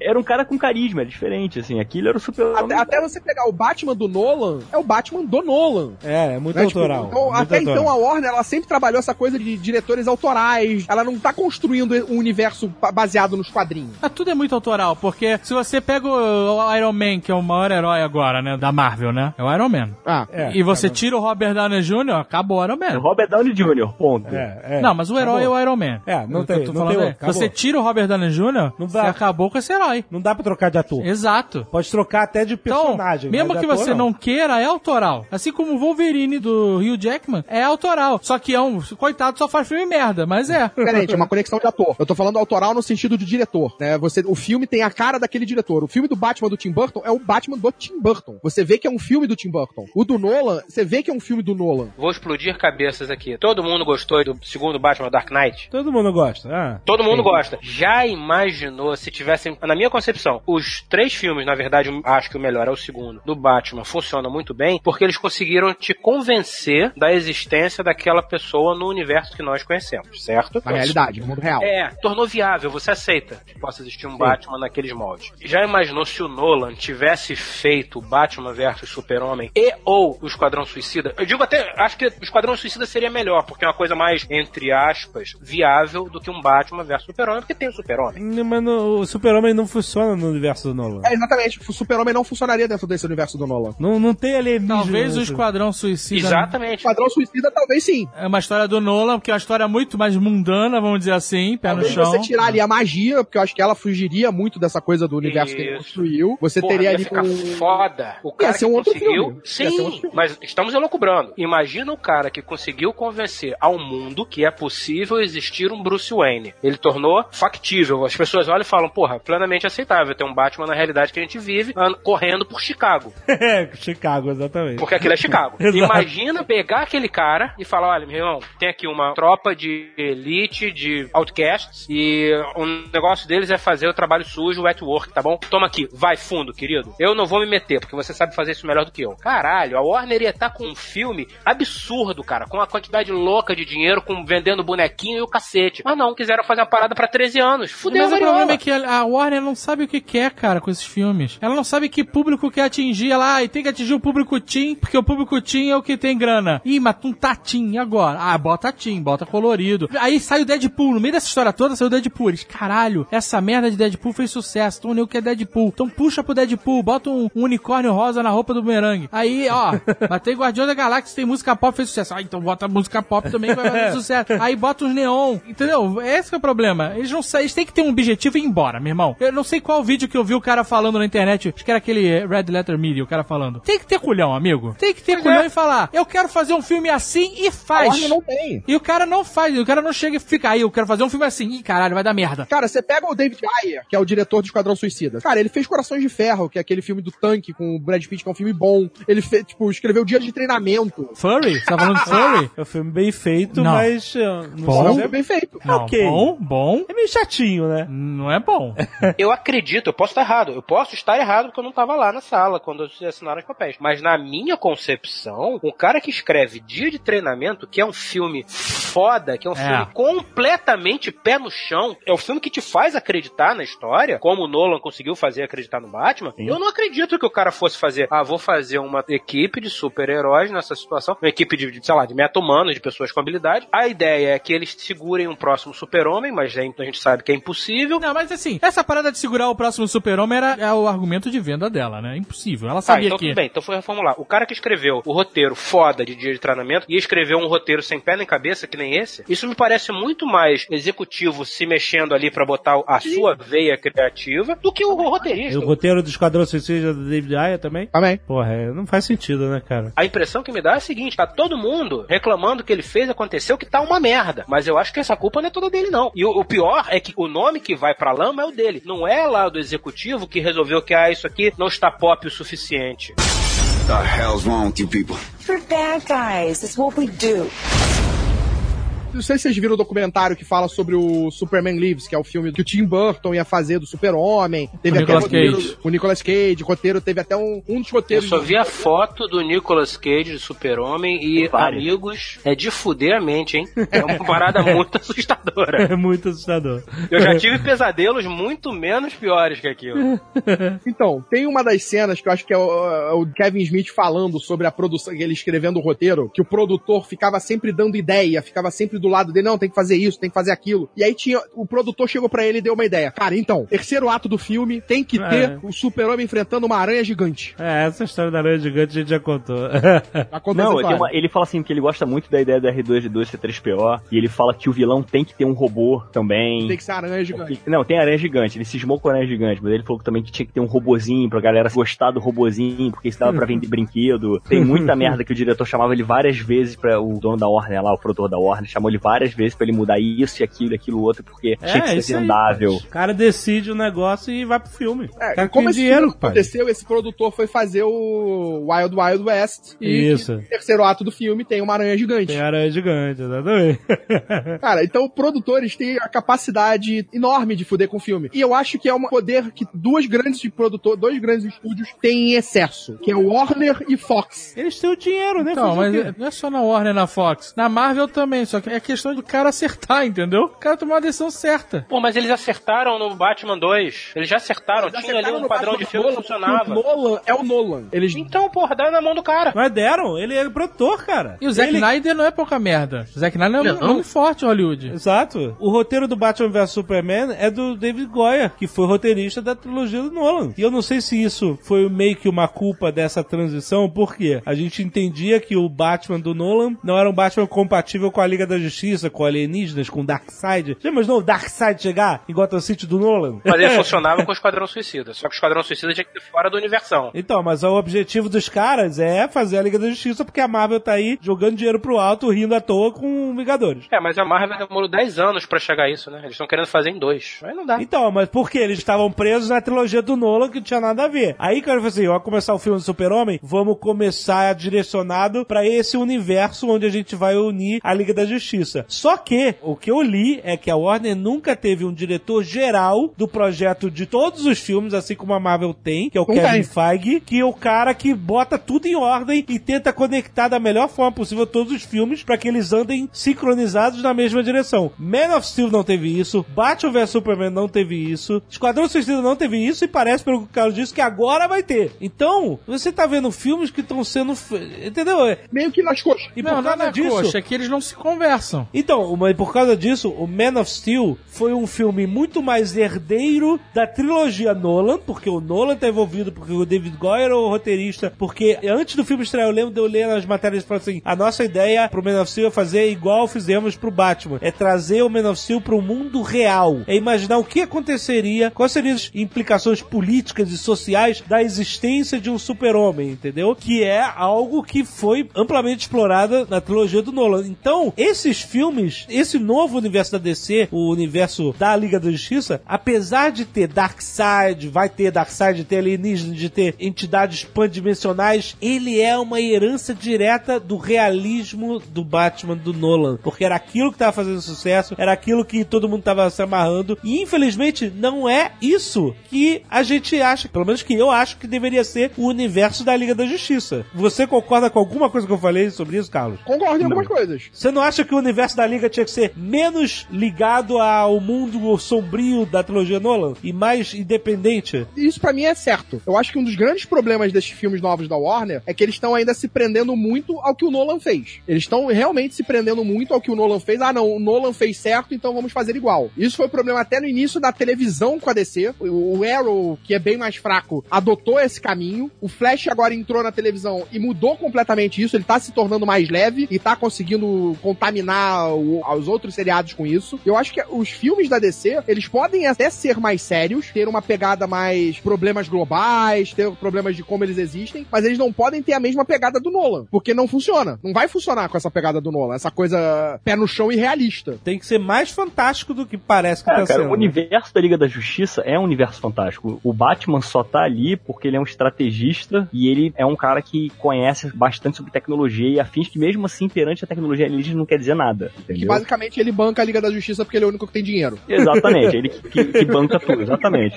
Ele tá ali pra isso, praticamente. Mas se você vai pensar, cara, nesse universo de Liga da Justiça, cara, o Batman, cara, ele é o, é o mais fraco, assim, de todos. Sim, ele é o ser humano, né? Enquanto tem Ele é humano, um monte de deuses, exatamente. É, esse universo que eles estão construindo, eles vão colocar um Batman experiente que vai ser exatamente isso. Ele vai ser o estrategista. Ele vai ser o cara que vai fazer os planos. Né? Ele não vai ser o cara que vai sair na porrada com o Darkseid. Que isso foi uma coisa que eu até gostei no filme do Batman Super-Homem. Que na luta com o Apocalipse, o que ele faz é fugir e quase se fuder. Que é, isso não é ele O quê? combate. Só pode fugir, o cara tá lançando raio na boca e dos olhos, pode. O que, que ele vai Não, fazer? você vai esquivar, cara. É, Você não é fugir, você é esquivar. É, mas é a única coisa que ele pode fazer é esquivar. Fugir se, se, se de repente eu perguntasse, "Ah, cadê o Batman? Ele tá na Baixa Caverna tomando café. Não foi o que aconteceu, porra. The hell's wrong with you people? We're bad guys. It's what we do. Cara, a parada é simples. O que faz o filme é o roteiro. Que efeito especial, isso tudo só depende de orçamento, cara. Não faz diferença. É quanta grana você vai ter pra pagar nisso. Agora, o roteiro, ele é a alma da parada. Se a história não faz sentido, se o roteiro não tem motivação, se não existe conflito na história, é uma bosta. E é simples assim, cara. E esse filme não tem conflito, você não tem motivação nenhuma, o grupo não tem motivação nenhuma, a Amanda Waller não tem objetivo nenhum com esse grupo. É, não- O vilão, você não consegue entender qual é o objetivo do vilão. Ela falou que vai construir uma máquina, vai- é, e agora eu adoro a tecnologia, eu vou construir uma parada. Eu não consegui entender qual era do vilão. Qual era do vilão? O que, que aquela máquina ia fazer? Não ficou claro, entendeu? Não terminou, a gente não viu o final. Mas, Então, mas não ficou caralho, claro em momento nenhum, Olha cara. só, se ela é uma criatura, volto a dizer aqui, extradimensional de 7 mil anos, que faz magias e usa os caralho de asa, inclusive ela manda raios para outros lados do país, ela precisa de uma máquina pra quê? Pra fazer gloob-gloob? Irmão, ela já estava arrumando um pé de merda gigante nos Estados Unidos. Ela tinha que fazer uma máquina pra quê, Rex? O que, que era a máquina? Era Eu não sei. parada? Pois eu é. acho que era aquele negócio lá que tava flutuando. Não tem máquina! A partir do momento que as pessoas dominam máquina e têm medo de máquinas, uma pessoa que fala Não. que faz magia, você não acredita, cara. Mas ninguém tem medo de máquina. Vídeo Pokémon Go! Ninguém tem medo. As pessoas só vão passar a ter medo de máquina quando pintar o Skynet. Aí, talvez. A parada não é a questão da máquina do meu. A questão é a falta de conflito e falta de objetivo, cara. Não tem. Você não sabe o que tá acontecendo no final. É um videoclipe gigante que podia ter sido resolvido do Air Force One, cara.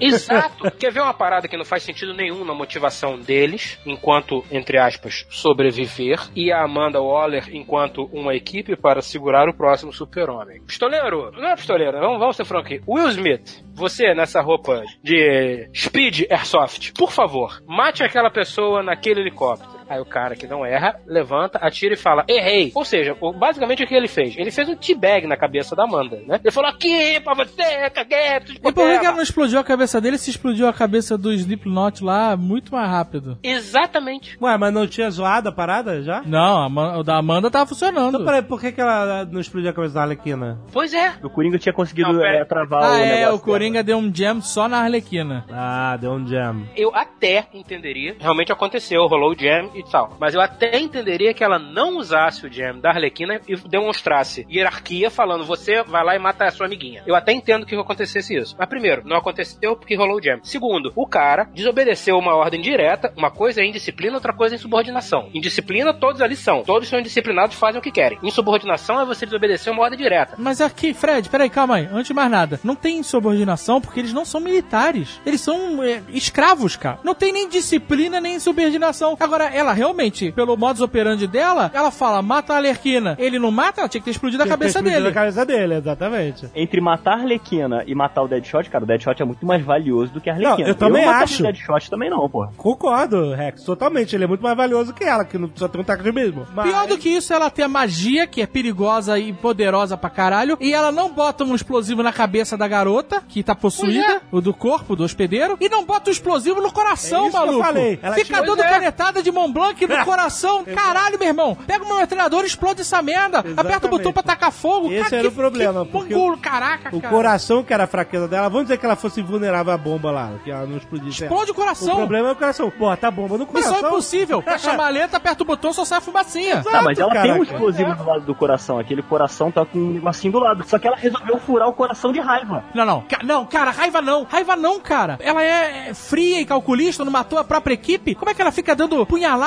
Porque ela aperta o botão muito mais rápido. O cara esmagou o coração com as próprias mãos e matou a mulher. Exato. Por que, que ela não. Caraca, essa de ficar dando canetadinha, cara, é muito Ela bobo, cara. Esmagou com as mãos. Ela podia ter resolvido Ah. o problema todo. Agora vai dizer que ela teve um rampante emocional e ficou dando canetada de raiva em vez de apertar o botão de explodir? Ah, não. Não. É porque ela não pensou com a cabeça, ela pensou com o coração. Ah, vai tomar no cu. É. Caralho, o Rex hoje tá demais. Ai, demais.